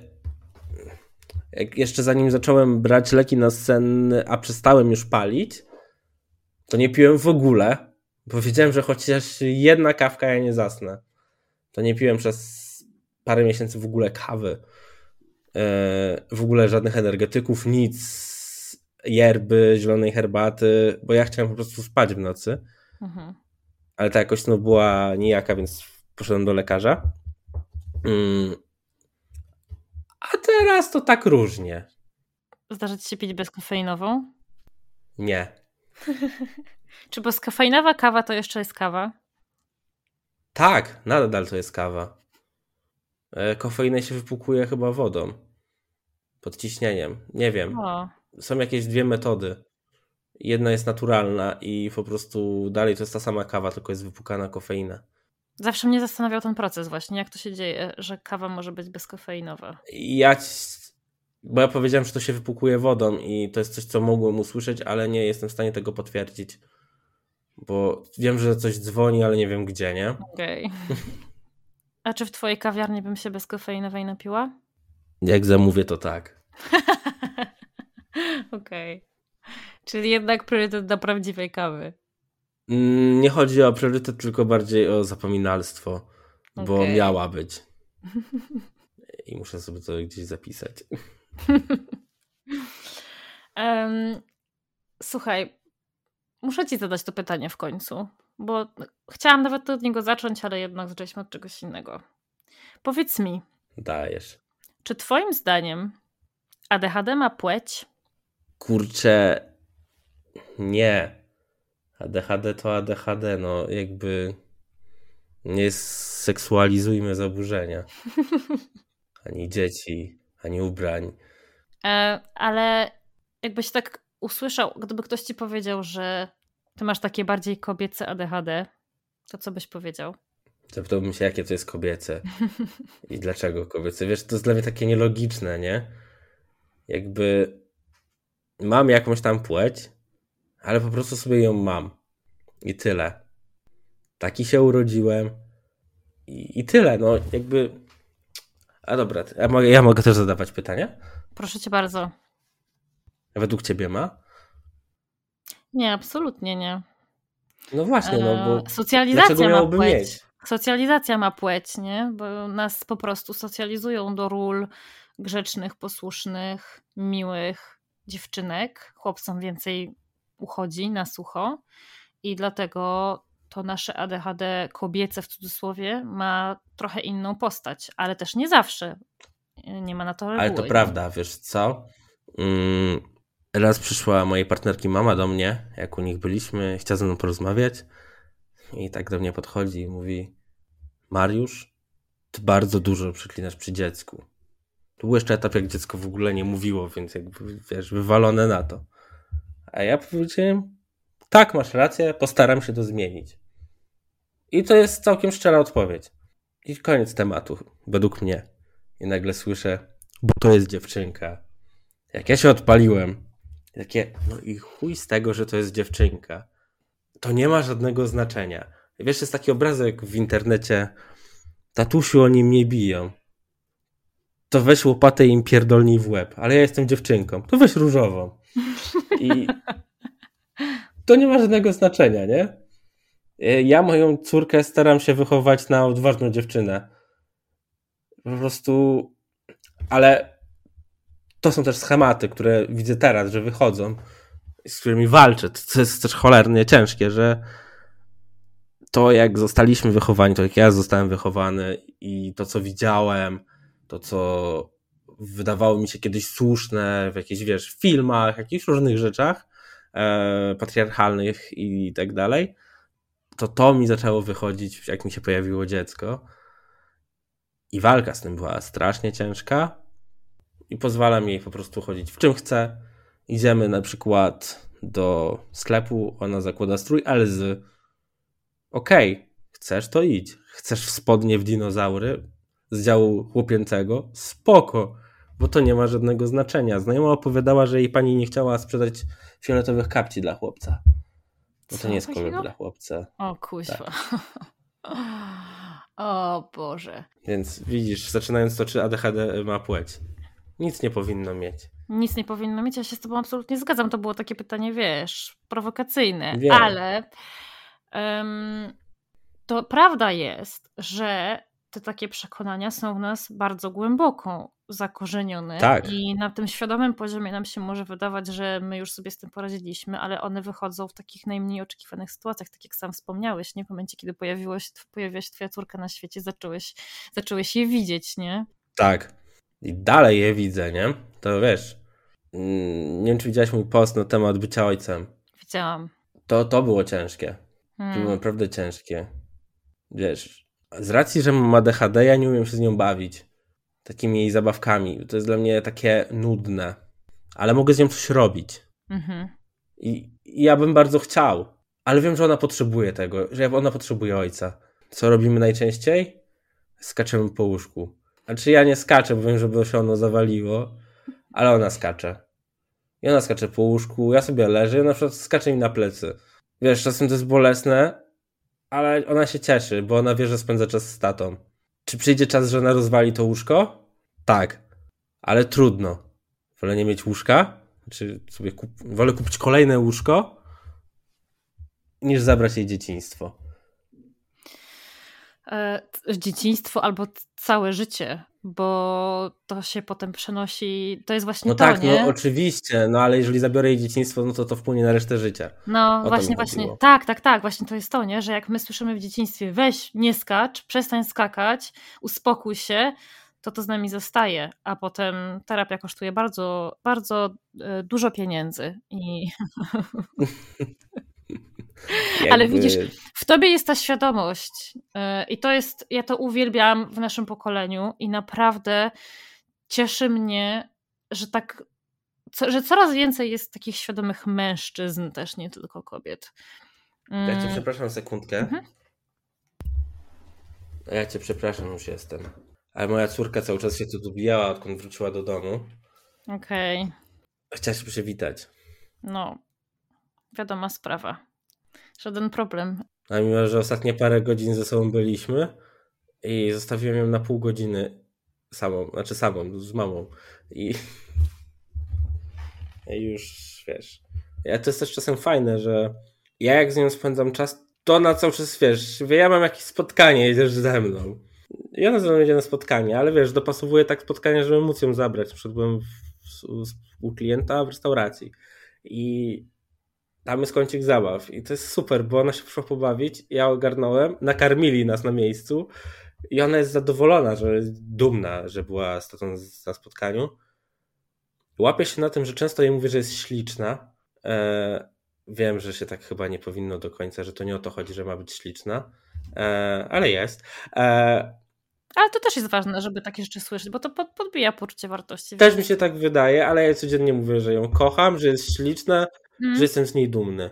Super. I ona to codziennie ode mnie słyszy. To jest niesamowite. Zazdroszczę, zazdroszczę twojej córce takiego taty, naprawdę. I często, dziękuję. I często też przychodzi do mnie, ja jestem bystra. Jesteś. Super. I czasem jak coś, e, wiesz co, jak przynosi jakiś obrazek, zobacz, namalowałam. Ja jej się pytam, a czy jesteś z ciebie dumna? Bo to jest u nas bardzo negatywnie nacechowane. A ona tego nie zna, że to jest negatywne, więc ja ją uczę, że to jest normalne. I ona odpowiada tak. Więc podejrzewam, że jeżeli ona kiedyś coś zrobi w szkole, czy gdziekolwiek, jakaś stara baba się do niej przyczepi, a ty jesteś się dumna, to najbezczelnie w twarz odpowie tak. Ja ją tego chcę nauczyć, walki Bardzo o siebie. dobrze. To jest mega ważne. I tak jak powiedziałeś, że o, nie powinienem tak mówić, że jest śliczna, a moim zdaniem to chodzi o takie zachowanie równowagi. Yy, ona powinna słyszeć yy, tak samo często, że jest śliczna, jak że jest mądra i że, i że jest wspaniała. To chyba to, to jest ważne. W ogóle pozytywne komunikaty. Kiedy skakaliśmy po łóżku mhm. i śpiewaliśmy Kto nie skacze, ten z policji. Wiesz, jaka policja jest w Polsce? Wiem. A dla niej to nie jest negatywne, nie? Dla niej no to jest pozytywne. Nie patrzy w kontekście czegoś negatywnego. I też nie mówię jej, że to jest negatywne dzieci zupełnie inaczej patrzą na świat. W ogóle ja się lubię uczyć od dzieci. W ogóle ja kocham rozmawiać z dziećmi. Dzieci są bardzo mądre. Jak byłem na święta, poznałem chłopca z ADHD. Był dość ignorowany przez tam znajomych. Znaczy, miał bardzo świadomą mamę i ciocię psycholożkę, więc to, to super. Eee, ale mi się z nim świetnie rozmawiało. Jaka to była rozmowa na poziomie z dwunastolatkiem? Wiadomo, że te ta rozmowa jest piękna. Jakby nie wiem, czy zauważyłaś, ale osoby z, w jakimś spektrum mają ze sobą takie flow. Tak. To jest, to, to jest piękne. To jest takie. Tak, my naturalnie do siebie też lgniemy. E, ja tak, wiesz, jak się rozglądałem wśród swoich znajomych i znajomych mojego męża, to naprawdę tam jest bardzo dużo takiej e, szeroko pojętej neuroróżnorodności, nie? A czy ty widzisz w swojej córce jakieś takie cechy ADHD już? Niestety tak. Ale że nie, że niestety, bo o Boże ma ADHD, tylko niestety, że może mieć przesrane przez to. Bardziej patrzę pod kątem tego, że może mieć przez to jakieś problemy, ale jedną rzecz, którą sobie obiecałem, nikt nie zrobi jej z tego tytułu krzywdy. Ja o to zadbam i będę nią walczył w każdym aspekcie, w każdej szkole, w każdym miejscu. Na pewno jest osobą bardzo wrażliwą. Hmm. Mm, to już widać. Bardzo przeżywa przyjaźnie. Ona ma 3 lata. I to tak szczerze, że mm, ktoś już nie jest przyjaciółką, bo bije. A dlaczego cię bije? Nie wiem, ale mnie bije, mi jest, mi jest przykro, jestem smutna. Ja mówię, i co robisz? I ja mówię, nic, stoję. Mówię, Gaju, jeżeli ktoś cię bije, to mu po prostu oddaj. I ona to odebrała, że ma oddać zabawkę. I była sytuacja, że ktoś jej zrobił krzywdę w przedszkolu. Mm, ja poszedłem do przedszkola porozmawiać. Wiesz, nie, nie na zasadzie, że ej, co wy robicie, nie potraficie dzieci upilnować, tylko hej, widzę, że jest realny problem, jak możemy go rozwiązać. Czy było takie, że bo my uczymy, bo to uczymy o emocjach, coś tam. Ja, ja wam powiem wprost jeżeli sytuacja się powtarza kilka razy, ja mojemu dziecku mówię, że nie wolno nikogo bić, że trzeba rozmawiać, mówić, że boli mnie to, boli mnie tamto, mam problem z tym, cieszy mnie to, ale jeżeli ktoś je bije, to mono ma oddać. A oni, że to, ej, ale to nie jest wychowawcze. Jest. To jest moje dziecko i ja nie pozwolę, żeby ktoś go skrzywdził. Przecież ja nie przyjdę. Na pewnych etapach musi sobie radzić, tak? Uczę ją, że nie wolno nikogo bić. To jest wychowawcze. Ale obrona też jest ważna. Wiadomo, że jak będzie starsza, to raczej będzie rozmawiać, ale jeżeli teraz to są dzieci i ktoś się. One się nie biją, one się tak szturchają. I jeżeli kogoś odepchnie, no to też zrozumie. I miałem, miałem z tym duży problem, bo rozmawiałem o tym z terapeutką i mówię jej, a bo ja tak powiedziałem. A co jak ona popchnie inne dziecko? Przecież to jest tylko dziecko. I wiesz, miałem takie wyrzuty sumienia. I terapeutka powiedziała, nie pan walczy o swoją córkę. I im przeszło. No tak. Ja też mam wrażenie, że jest taki jakiś. Um, że ta płeć znowu tutaj gra rolę. Że teoretycznie się mówi dzieciom w ogóle, że się nie bije nikogo, ale że jednak jak chłopiec odda, to się na to przymyka oko. Ale jak zrobi to dziewczynka, to już jest gruba afera. Wiesz co? To zależy. Ja mam taki przykład z podstawówki już swojej na sobie, że ktoś mnie tam bił w szkole, a ja mnie całe życie uczono, że nie wolno się bić. Moja mama mnie tak uczyła, aż mi tata po prostu widział, jak mnie ktoś uderzył i mnie dosłownie zjebał za to, że ja się nie bronię. I jak ktoś zaczął, ja mu oddałem, to ja miałem przerąbane, nie ta osoba, która dość często mnie dręczyła. Więc a, idąc tym tokiem, to tak, dziewczynki bardziej mają przestranę. Ktoś, kto jest słabszy, ma zawsze bardziej przejebane. Słabszy w społeczeństwie. Wiesz co, ja sobie myślę, mimo wszystko, że jak się dwóch chłopaków bije w szkole, no to jest takie normalne, nie? Ale jak się normalne. biją dwie dziewczyny, to jest patologia. Change my mind. Tak, wiesz co, nawet tak, to jest ta patologia. Ja się często spotykam nawet z takimi tekstami. No, bo jak się faceci biją, to sobie wiesz, raz strzelą, a kobiety to tak brutalnie. Widzisz, nawet bójki mają płeć, jak się okazuje. Tak. Dużo rzeczy, nie? Ja pamiętam w mojej firmie, bo ja pracuję w wydawnictwie, które wydaje um, przewodniki turystyczne i mieliśmy linię globusów, które sprzedawaliśmy przez wiele lat. I któregoś razu ktoś wpadł na genialny pomysł, żeby sprzedawać globusy takie dziecięce, niebieskie dla chłopców i różowe dla dziewczynek. Przysięgam ci. Na szczęście e, nie, nie było do druku, bo bardzo szybko się okazało, że to był bardzo zły pomysł. Wiesz co? A propos seksualizacji, to mi już trzylatka powiedziała, że ona tego nie założy, bo to jest dla chłopców. No tak. My jej tego nie nauczyliśmy, nie? I wiesz, ja jej tłumaczę, że to nie jest dla chłopców. To są zwykłe spodenki. Wiesz, jeansy. Mama też ma jeansy, ja mam jeansy i tyle. Ktoś jej tak powiedział. E, znajoma opowiadała, że jej dziecko miał jakąś, e, chłopiec, różową bluzę z psiego patrolu. Raz ją założył do przedszkola, już nigdy nie chciał jej założyć. Raz. W przedszkolu, trzylatek. To jest patologia. A nie to, że dziewczyna się bije. Dokładnie.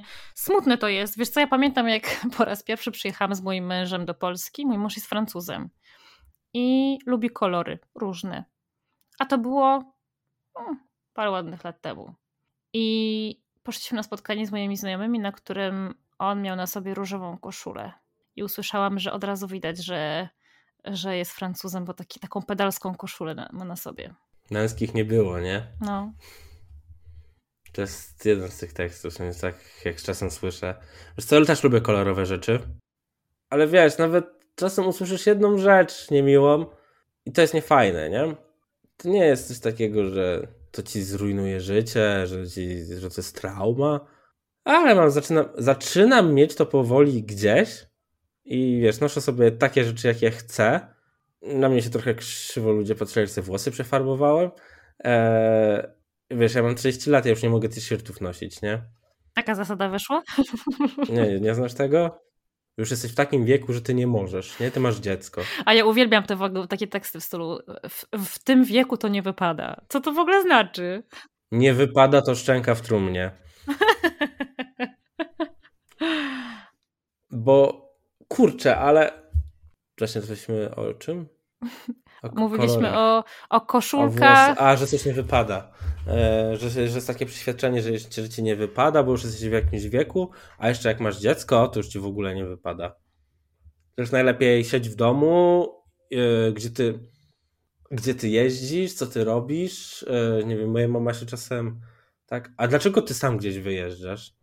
Ja mówię, bo, bo ja lubię czasem gdzieś sam wyjechać i potrzebuję gdzieś sam wyjechać. To jest, wiesz, ważne dla mojego zdrowia psychicznego. Ale my z tatą zawsze wszędzie razem jeździmy. A mój tata powiedział, ale ja nie zawsze chcę. o, wiesz, nie no, teraz to na przykład mój, jeżdżąc, tata mój sobie sam jeździ nad morze, e, jak ma możliwość. Ja też czasem lubię sobie po prostu sam pojechać nad morze albo z kumplem, wiesz, albo w góry. Bo jest po prostu cisza. I ja tego potrzebuję. Ja jak jeżdżę nad morze, to jeżdżę albo w październiku, albo w marcu, jak nie ma ludzi. Tak po prostu jest pusto. Ja zawsze unikam tłumów wszędzie, gdzie się da, w każdej sytuacji i na wakacje zazwyczaj jeździmy też w takich, e, z moim mężem w takich momentach, kiedy no, nie ma sezonu i kiedy jest największa szansa, że będzie mało ludzi. W ogóle tłumy na mnie bardzo źle działają w wielu kontekstach. Nienawidzę być w tłumach. Mi hałas bardziej przeszkadza niż ilość osób. Bo jeżeli by się działo 100 osób w ciszy, to spoko, siedźcie sobie. E, kupiliśmy chłodziarkę do kawiarni, żeby, mhm. wiesz, wypieki były na zwierzchu. Ja nie miałem pojęcia, że to jest takie głośne.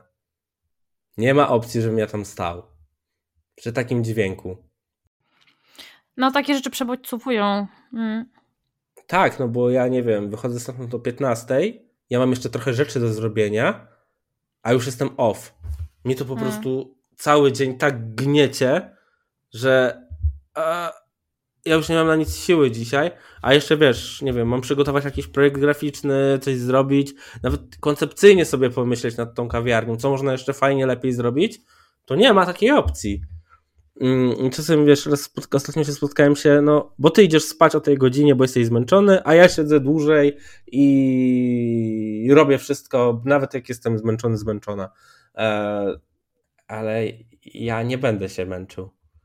Owszem, jeżeli czasem muszę coś zrobić, bo to jest sprawa życia lub śmierci, okej. Okay.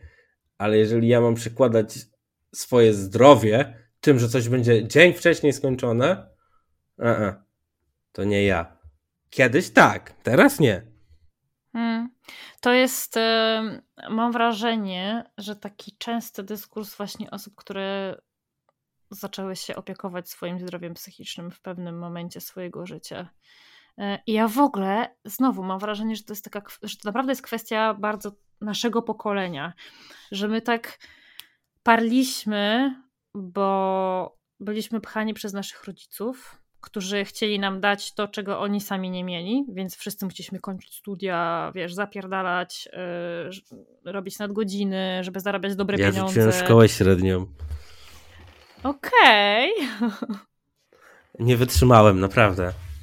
Ten poziom nudy. I jak ci z tym? Wiesz co, miałem coś takiego, że gorzej mi było przez jakiś czas, że wiesz, ludzie kończą sobie studia, to, tamto, a ja jestem tym debilem bez studiów, bez szkoły, bez studiów. I, i ale teraz nie. Teraz mam tu gdzieś. Ja przez te lata ja do, do czegoś doszedłem. Ciężko mi to przechodzi przez gardło, bo nie uważam do końca, tak? E, ale jednak na pewno doszedłem dalej, niż bym doszedł, gdybym skończył studia. Bo miałem pięć dodatkowych lat, żeby się rozwijać. A szkoła hmm. średnia mnie tak męczyła, że się zastanawiałem, są obowiązkowe dwa języki. I, I po co? I po co mi ten niemiecki? Ja nie chcę się uczyć niemieckiego, ja nie będę się uczył niemieckiego. I wiesz, i to, to mnie bolało, nie? Mnie szkoła bolała. Albo bardzo wielu niekompetentnych nauczycieli, którzy, wiesz, e, wykorzystywanie swojej władzy, pozycji. E, owszem, było kilku fajnych, ale w większości trafiałem na cepów. I słyszałem, że ja to będę rowy kopał, ja to będę śmieci wywoził. I ostatnio usłyszałem takie słowa w jakimś wywiadzie, chyba u Winiego, z jakiś, jakiś widziałem shorta, na, znaczy Reelsa na Instagramie, jak on rozmawiał z Słoniem, właśnie i on mówi, że on też to słyszał i mówi, a w kim ty kurwa jesteś lepsza? Od takiego śmieciarza, od osoby, która kopierowy, od kogoś, kto zamiata ulicy. W czym? Dokładnie. Przede wszystkim te osoby zarabiają więcej niż nauczyciel. To A prawda. po drugie, każdy zawód jest do czegoś potrzebny. To jest po prostu społeczność. My jesteśmy jedną wielką społecznością, ale nie zachowujemy się tak. Od dziecka uczą nas w szkole takiego pogardy do gorszego zawodu, do drugiego człowieka. A oczekują od nas kurwa kultury i oddania i wszystkiego. Ja naprawdę nie cierpiałem szkoły. Jakby mnie to bolało. Ja czułem, wiesz co, to jest takie. Najgorsze jest to, że jest taka w tobie niemoc. Nie wiesz, co powiedzieć, bo nie masz pojęcia, ale czujesz, że nie pasujesz do tego miejsca, że tu jest coś nie tak, że tutaj jest, tu nie ma sprawiedliwości. I to chyba było większe to uczucie tam niż w pracy. W pracy, no to jeszcze tam przechodzisz chociaż dla pieniędzy, nie? Tak, bo, bo wiesz też, w pracy masz większe poczucie sprawczości, nie? Bo jesteś w szkole i ty jesteś, ty masz odpowiadać na, na, na rozkazy, dosłownie. Dosłownie i Tak. przenośni. E, Ty nie możesz się postawić. W pracy jednak jesteś, jesteś teoretycznie bardziej na równi ze swoim pracodawcą. Jesteście, wiesz, jakby no nie jesteś Rozumiem, dzieckiem i dorosłym. Wiesz co chodzi. Tak. I wiesz, też z tego samego powodu wypisałem się z kościoła, nie? Przede wszystkim nie podobało mi się, co się tam odwala, a po drugie, no, to dla mnie nie jestem przeciwny wierze. Wiara jest każdego indywidualną sprawą, spoko. Ja jestem cholernym przeciwnikiem religii. Zauważyłem, że religia jest tylko po to, żeby trzymać ludzi za ryj i nie ma nic z Bogiem wspólnego. No taki był cel powstawania większości religii, nie? Trzymanie ludzi za mordę. Trzymanie za mordę i elo. No. No nie, mi się to nie podoba, ja jestem na nie. Jeżeli sobie wierzysz, to sobie wierz, fajnie. Jeżeli ktoś jest osobą wierzącą i potrzebuje tego, to jest też super i nie ma nic mi do tego. A jeżeli to dzieli ludzi, jeżeli to jest jakie jest w obecnej sytuacji, to to, to jest smutne. A propos dzisiaj przeczytałem, że mm, że dalej będą sądzić tego Benedykta XVI za tuszowanie pedofilii w kościele, e, mimo jego śmierci. O, to ciekawe, to nie wiedziałam. Dobra wiadomość, że normalnie go kancelaria będzie reprezentować, nie? Wiesz, żeby po prostu doprowadzić sprawę do końca, Mhm, mhm. mimo że już nie żyje i nie dostanie wyroku, to tylko żeby pokazać, że coś było, nie? I to jest fajne. To jest Tak. już zmiana tego zmiana tego podejścia. Ale spróbuj w Polsce To powiedzieć, że, że spró- spróbuj w Polsce powiedzieć, że Jan Paweł II coś wiedział o pedofilii w, w kościele. Próbuję. Próbuję, jakby wiesz. Jakby dla mnie nie jest problemem powiedzieć coś takiego. E, Chociaż już zacząłem mniej się rozmawiać, nie wiem, z rodziną czy coś na temat religii, bo mój kolega powiedział mi takie jedno fajne zdanie. Jeżeli oni ci przyznają w jakiś sposób rację na temat twojej logiki, to cała ich wiara straci sens.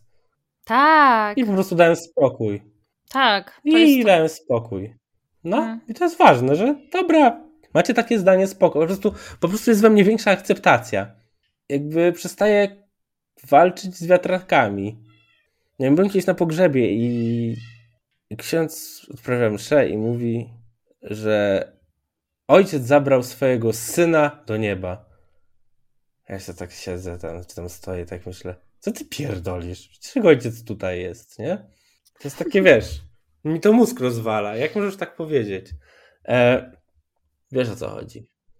Dawno nie byłam w kościele, da, bardzo dawno. Yy, ja jakoś tak bardzo w, w, w młodym wieku chyba sobie zdałam sprawę z tego, że to jest bullshit. Tak, wszystko. ja jeszcze przed bierzmowaniem. Ale bierzmowanie mam, bo moi rodzice chcieli, żebym miał bierzmowanie. Ale jak się szło ten etap do biskupa i go się w pierścień całuje, czy coś takiego, to ja powiedziałem, że ja jestem kulech, ja nie będę klękał. Mimo, że mogłem. Oj. Podoba Bawi mi się to. to, tak. Ale e, czy jaka, jakaś tam duchowość jest dla ciebie ważna? W jakiś sposób tak. E, duchowość jest dla mnie ważna, chociaż wczoraj, dosłownie wczoraj rozmawialiśmy, rozmawiałem, znaczy rozmawialiśmy, e, myślałem w swojej głowie sobie o tym, czy duchowość nie jest umysłem. Wiesz, takie duch, ciało, ale że to jest taka jedność mimo wszystko. E, a próbowałeś kiedyś y, jakiś form mindfulnessu albo medytacji? Tak, medytacji troszeczkę, a później mi się znudziło i zapomniałem. To jest ten problem z nami. Ja w ogóle niedługo będę nagrywać odcinek z, z dziewczyną, która zajmuje się, jest instruktorką jogi i medytacji, więc trochę ją podpytam o to, jak to zrobić, żeby w tym wytrwać, bo ja wiem, że to nam bardzo pomaga i w ogóle nawet się zaleca osobom z ADHD medytację regularną, tylko jak to zrobić, żeby to robić? Tak, mam osobę, która ma ADHD i regularnie i jeszcze yoga. Mówi, że to jest game tak. changer. Tak. Tak, tak. Ja pamiętam, jak. Yy, ja myślę, że dlatego ja byłam w takiej równowadze psychicznej w 2019 roku, bo ja regularnie chodziłam na jogę i właśnie i medytowałam wtedy. Ja jak wkręciłem się w jogę, to pani instruktorka poszła rodzić dziecko. Zawsze kłody pod nogi. I wiesz, i możesz powiedzieć, że to jest wymówka. No bo na pewno w jakiś sposób jest. Ale miałem ją pod samym domem. To, to nie jest wymówka. Bo w naszym przypadku takie drobne rzeczy, nie, nie, nie, nie, nie. W naszym przypadku naprawdę takie, takie drobne rzeczy potrafią nam rypnąć całą rutynę, bo wystarczy, że my tego nie zrobimy raz i jest koniec. Bo wiesz, dla nas to oznacza, znaczy dla wszystkich to oznacza, że musisz znaleźć nową instruktorkę, nową szkołę jogi i tak dalej. Tylko, że dla nas to jest mega wysiłek. To jest trzy razy większy wysiłek niż dla ludzi neurotypowych, więc taka osoba neurotypowa pewnie po prostu poszła, znalazła nową instruktorkę, a my najczęściej po prostu przestajemy chodzić na jogę w, takim, w takiej sytuacji. Tak. I czasem dla nas znalezienie instruktorki jogi jest du dużo trudniejsze niż na przykład dla normalnej osoby, neurotypowej osoby, zrobienie czegoś takiego. Jak pojawił się w głowie pomysł kawiarni, to od momentu pomysłu w głowie do realizacji minęło niecałe dwa miesiące. Łącznie z wszystkimi zgodami, ze wszystkim.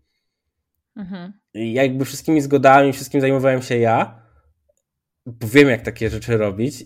Umiem wtedy włączyć ten tryb takiego, że dobra, trzeba to załatwić. Wejść, wiedzieć, co powiedzieć idealnie co jest też kosztowne, ale później wiesz, słyszę, ej, ale jak ty to zrobiłeś? No normalnie, dla mnie to jest normalna rzecz. Ale znalezienie instruktora jest cholernie ciężkie, bo to zaburza coś.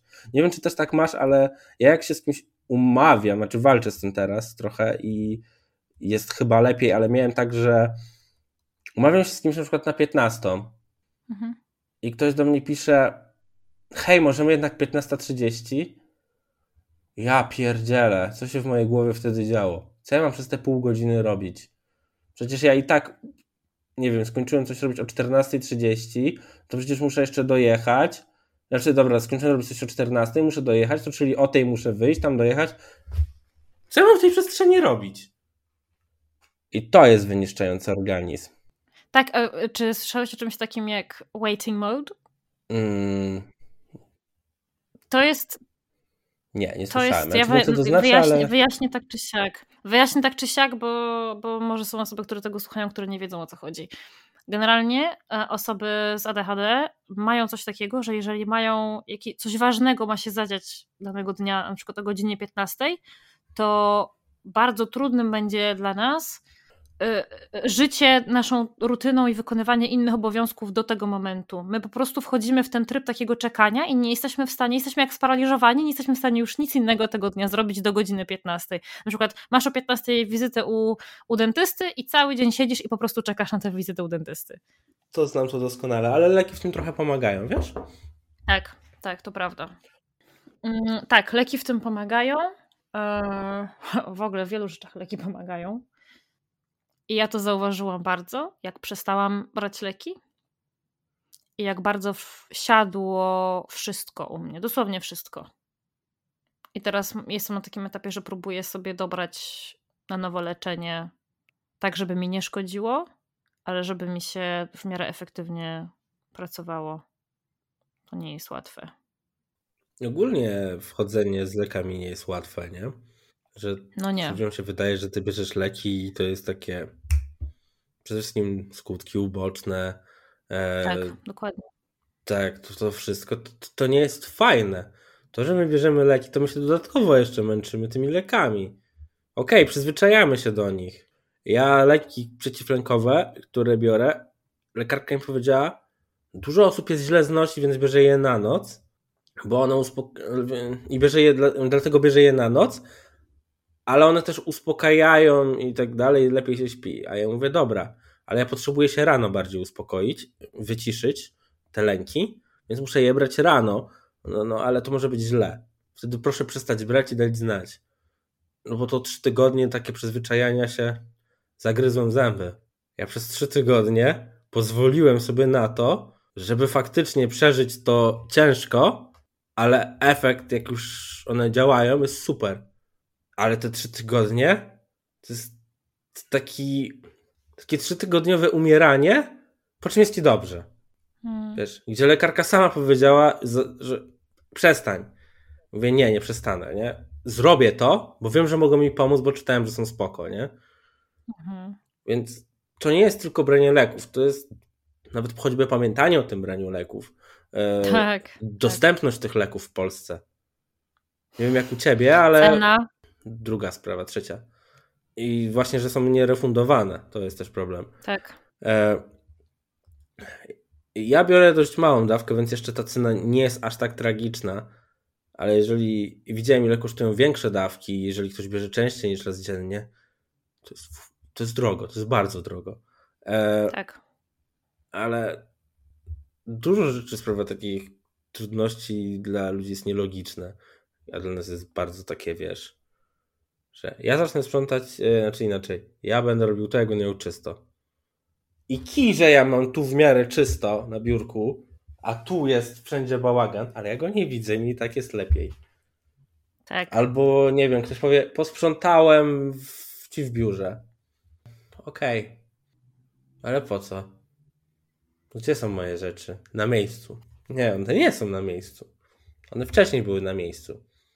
To, że dwa miesiące temu spadł mi długopis i przypomniałem, że potrzebuję długopisu, ja wiem, gdzie on leży. Dokładnie. On tam spadł dwa miesiące temu. A jeżeli go teraz tam nie ma, to on nie jest na miejscu. Okej. Okay. Biuro jest taką przestrzenią, która jest moja i, i jakby nie ruszamy, ale w mieszkaniu jakby ciężko jest mi. Na przykład zrobi się nam duży bałagan w kuchni, no bo wiadomo, dziecko, praca, wszystko. Ja wchodzę, mam posprzątać. Ja mam takie, proszę, pomóż mi. To jest taki bałagan, że to jest tyle bodźców, że ja nie wiem, co ja mam zrobić. Naprawdę stoję i nie wiem, co mam zrobić. To nie jest, że ja nie chcę, ja chcę, tylko ja nie wiem, co ja mam zrobić i jak mam to zrobić. Gdzie to się wydaje, podnieść to, zacznij to. Tak, ale jak już ktoś zaczyna, pomaga, jest łatwiej. Albo jeżeli nikogo nie ma w domu, to jest najlepiej i ja sobie sam wtedy to robię. Ja to robię swoim tempem. Ja mam przed słuchawki na uszach, głośno włączoną muzykę i nikt mnie nie rozprasza. Wiesz, trochę polatam z kotem, z psem i fajnie, nie? Ale jak ktoś jest, to się czuję trochę skrępowany przy sprzątaniu. Nie wiem dlaczego. I dużo takich czynności, które mogą się wydawać normalne, są naprawdę katorgą. Ale rzeczy, dla których inne są, wiesz, niewyobrażalnie trudne, są mega proste. Tak. Tak, i to są te rzeczy, które ja bym chciała, żeby ludzie wreszcie zrozumieli. Bo to chyba chodzi o takie po prostu otwarcie głowy. Na to, żeby. No takie otwarcie na, otwarcie na inność. Po prostu. Każdą. Bez względu na mhm. to, z czego ona wynika. Zgadzam się z tobą. Ale wiesz, to jest. To jest coś na takiej zasadzie, rozmawiasz z kimś i. E, a masz ADHD? Tak. Mi się zdarzyło kiedyś zapomnieć kluczy. Też mam ADHD? To jest takie serio. Myślisz, że zapomnienie kluczy to jest ADHD? Gubi się trzy razy dziennie. Codziennie. Kilka tak. razy w tygodniu. Tak, jakby ja mam tego AirTaga mm. zamontowanego przy kluczach, bo ja jej muszę szukać codziennie i wiesz. Mm. E, ponad miesiąc temu wyjechałem z córką do domku w lesie. E, I obok tego domku, tych domków w lesie jest restauracja. I tak siedzę wieczorem. Mm, takie mam. O kurwa, zostawiłem laptopa w restauracji. I musiałem iść. Był. Dzisiaj byłem u kolegi kawę odebrać. E, też byłem z młodą i wsiadam do auta i takie okej, okay, Gaja, wracamy. Zostawiłem okulary i iPada. I wiesz, położyłem je w takim miejscu, że nikt by tego nie znalazł, nie? I oni tak, o, ale położyłeś, nawet byśmy tego nie zauważyli. Więc dlatego tam położyłem, żeby mi młoda na to nie skoczyła, czy coś, bo siedzieliśmy na takiej wońskiej kanapie, eee, żeby, żeby tego nie zgnieść, a nie chciałem położyć tego na stoliku, bo po prostu bałem się, że zaraz wyleję kakao. Ja przewiduję. Wiesz, ostatnio z kimś siedzę, coś jemy i tak stawia picie i od razu biorę i przestawiam na drugą stronę. Spadnie ci zaraz. I raz ugryzłem się gdzieś w język i mówię, nie, pozwólmy, znaczy po, nie pozwólmy, tylko zablokuję sam siebie. Ktoś zrzucił z szklank. I to było, wiesz, genialne. Bo takie ja wiem, że ona, nie? Takie, okej, okay, dobrze robię, nie? I nie umiem tego nazwać, skąd się to bierze, ja to wiem. Bo my, się, my musieliśmy się tych strategii po prostu nauczyć, żeby sobie radzić, nie? E, więc e, wiedziałeś, że tyle razy potrąciłeś szklankę, która spadła i rozlała wodę na coś tam, że nauczony tym doświadczeniem już wiesz, co robić, żeby tego nie robić. No tak, ten komputer mój, z którym mam problem, jest zalany dwa razy i dwa razy mi spadł. Hmm. Ale działał, nie? Dopiero teraz poszła taśma. Ale to też mnie nauczyło tego, że pracuje tylko w jednym miejscu. Po prostu robi za stację roboczą i tyle. To też jest e, fajne w sumie. Taka takie stałe miejsce do pracy. E, ja przez dwa i pół roku pandemii tak się tułałam po naszym mieszkaniu i dopiero parę miesięcy temu kupiłam sobie prawdziwe biurko i przy nim usiadłam i to mi zmieniło po prostu wszystko. O wiele lepiej mi się pracuje. Nie? Zdecydowanie. biurko wyznaczone, na nim jest porządek. Tak jak mówiłeś, za mną może być syf niesamowity, wiesz, nieposkładane pranie, piętrzące się naczynia, ale na moim biurku zawsze będzie porządek. Tak patrzę, że jest tak średnio, ale nie narzekam. Słuchaj, a jakbyś tak standardowo cię zapytam na podsumowanie, miał ludzkości przekazać jakąś taką jedną ważną rzecz, jedną ważną informację na temat tego, czym neuroróżnorodność dla ciebie jest, co chciałbyś, żeby wszyscy wiedzieli, to co byś powiedział? Powinnaś mi to pytanie napisać z tydzień wcześniej, że mógł się nad nim zastanowić. To jest bardzo masz, trudne masz pytanie. czas na... Jest, jest, jest dosyć trudne to pytanie, zgadzam się. Jest A trudne, możesz ale... chwilę pomyśleć.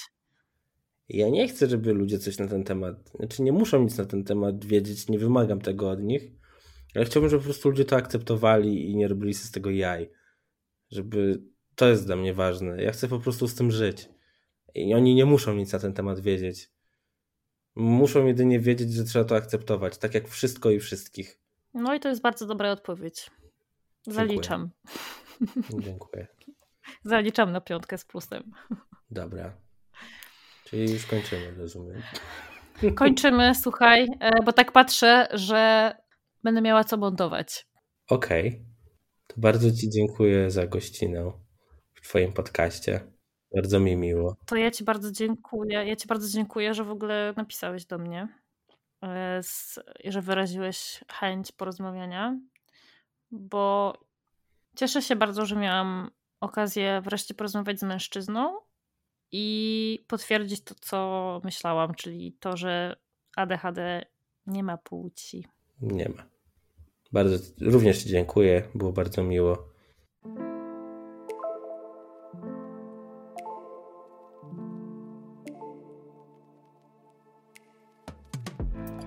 Wielkie dzięki za wysłuchanie tego odcinka.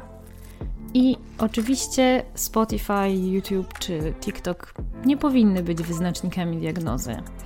Ale jeśli to, o czym tutaj rozmawiałyśmy, brzmi dla ciebie podejrzanie znajomo, to mam nadzieję, że zaopiekujesz się sobą i wykonasz pierwszy krok w kierunku pójścia po pomoc, bo każda z nas na to zasługuje. Do usłyszenia w kolejnym odcinku.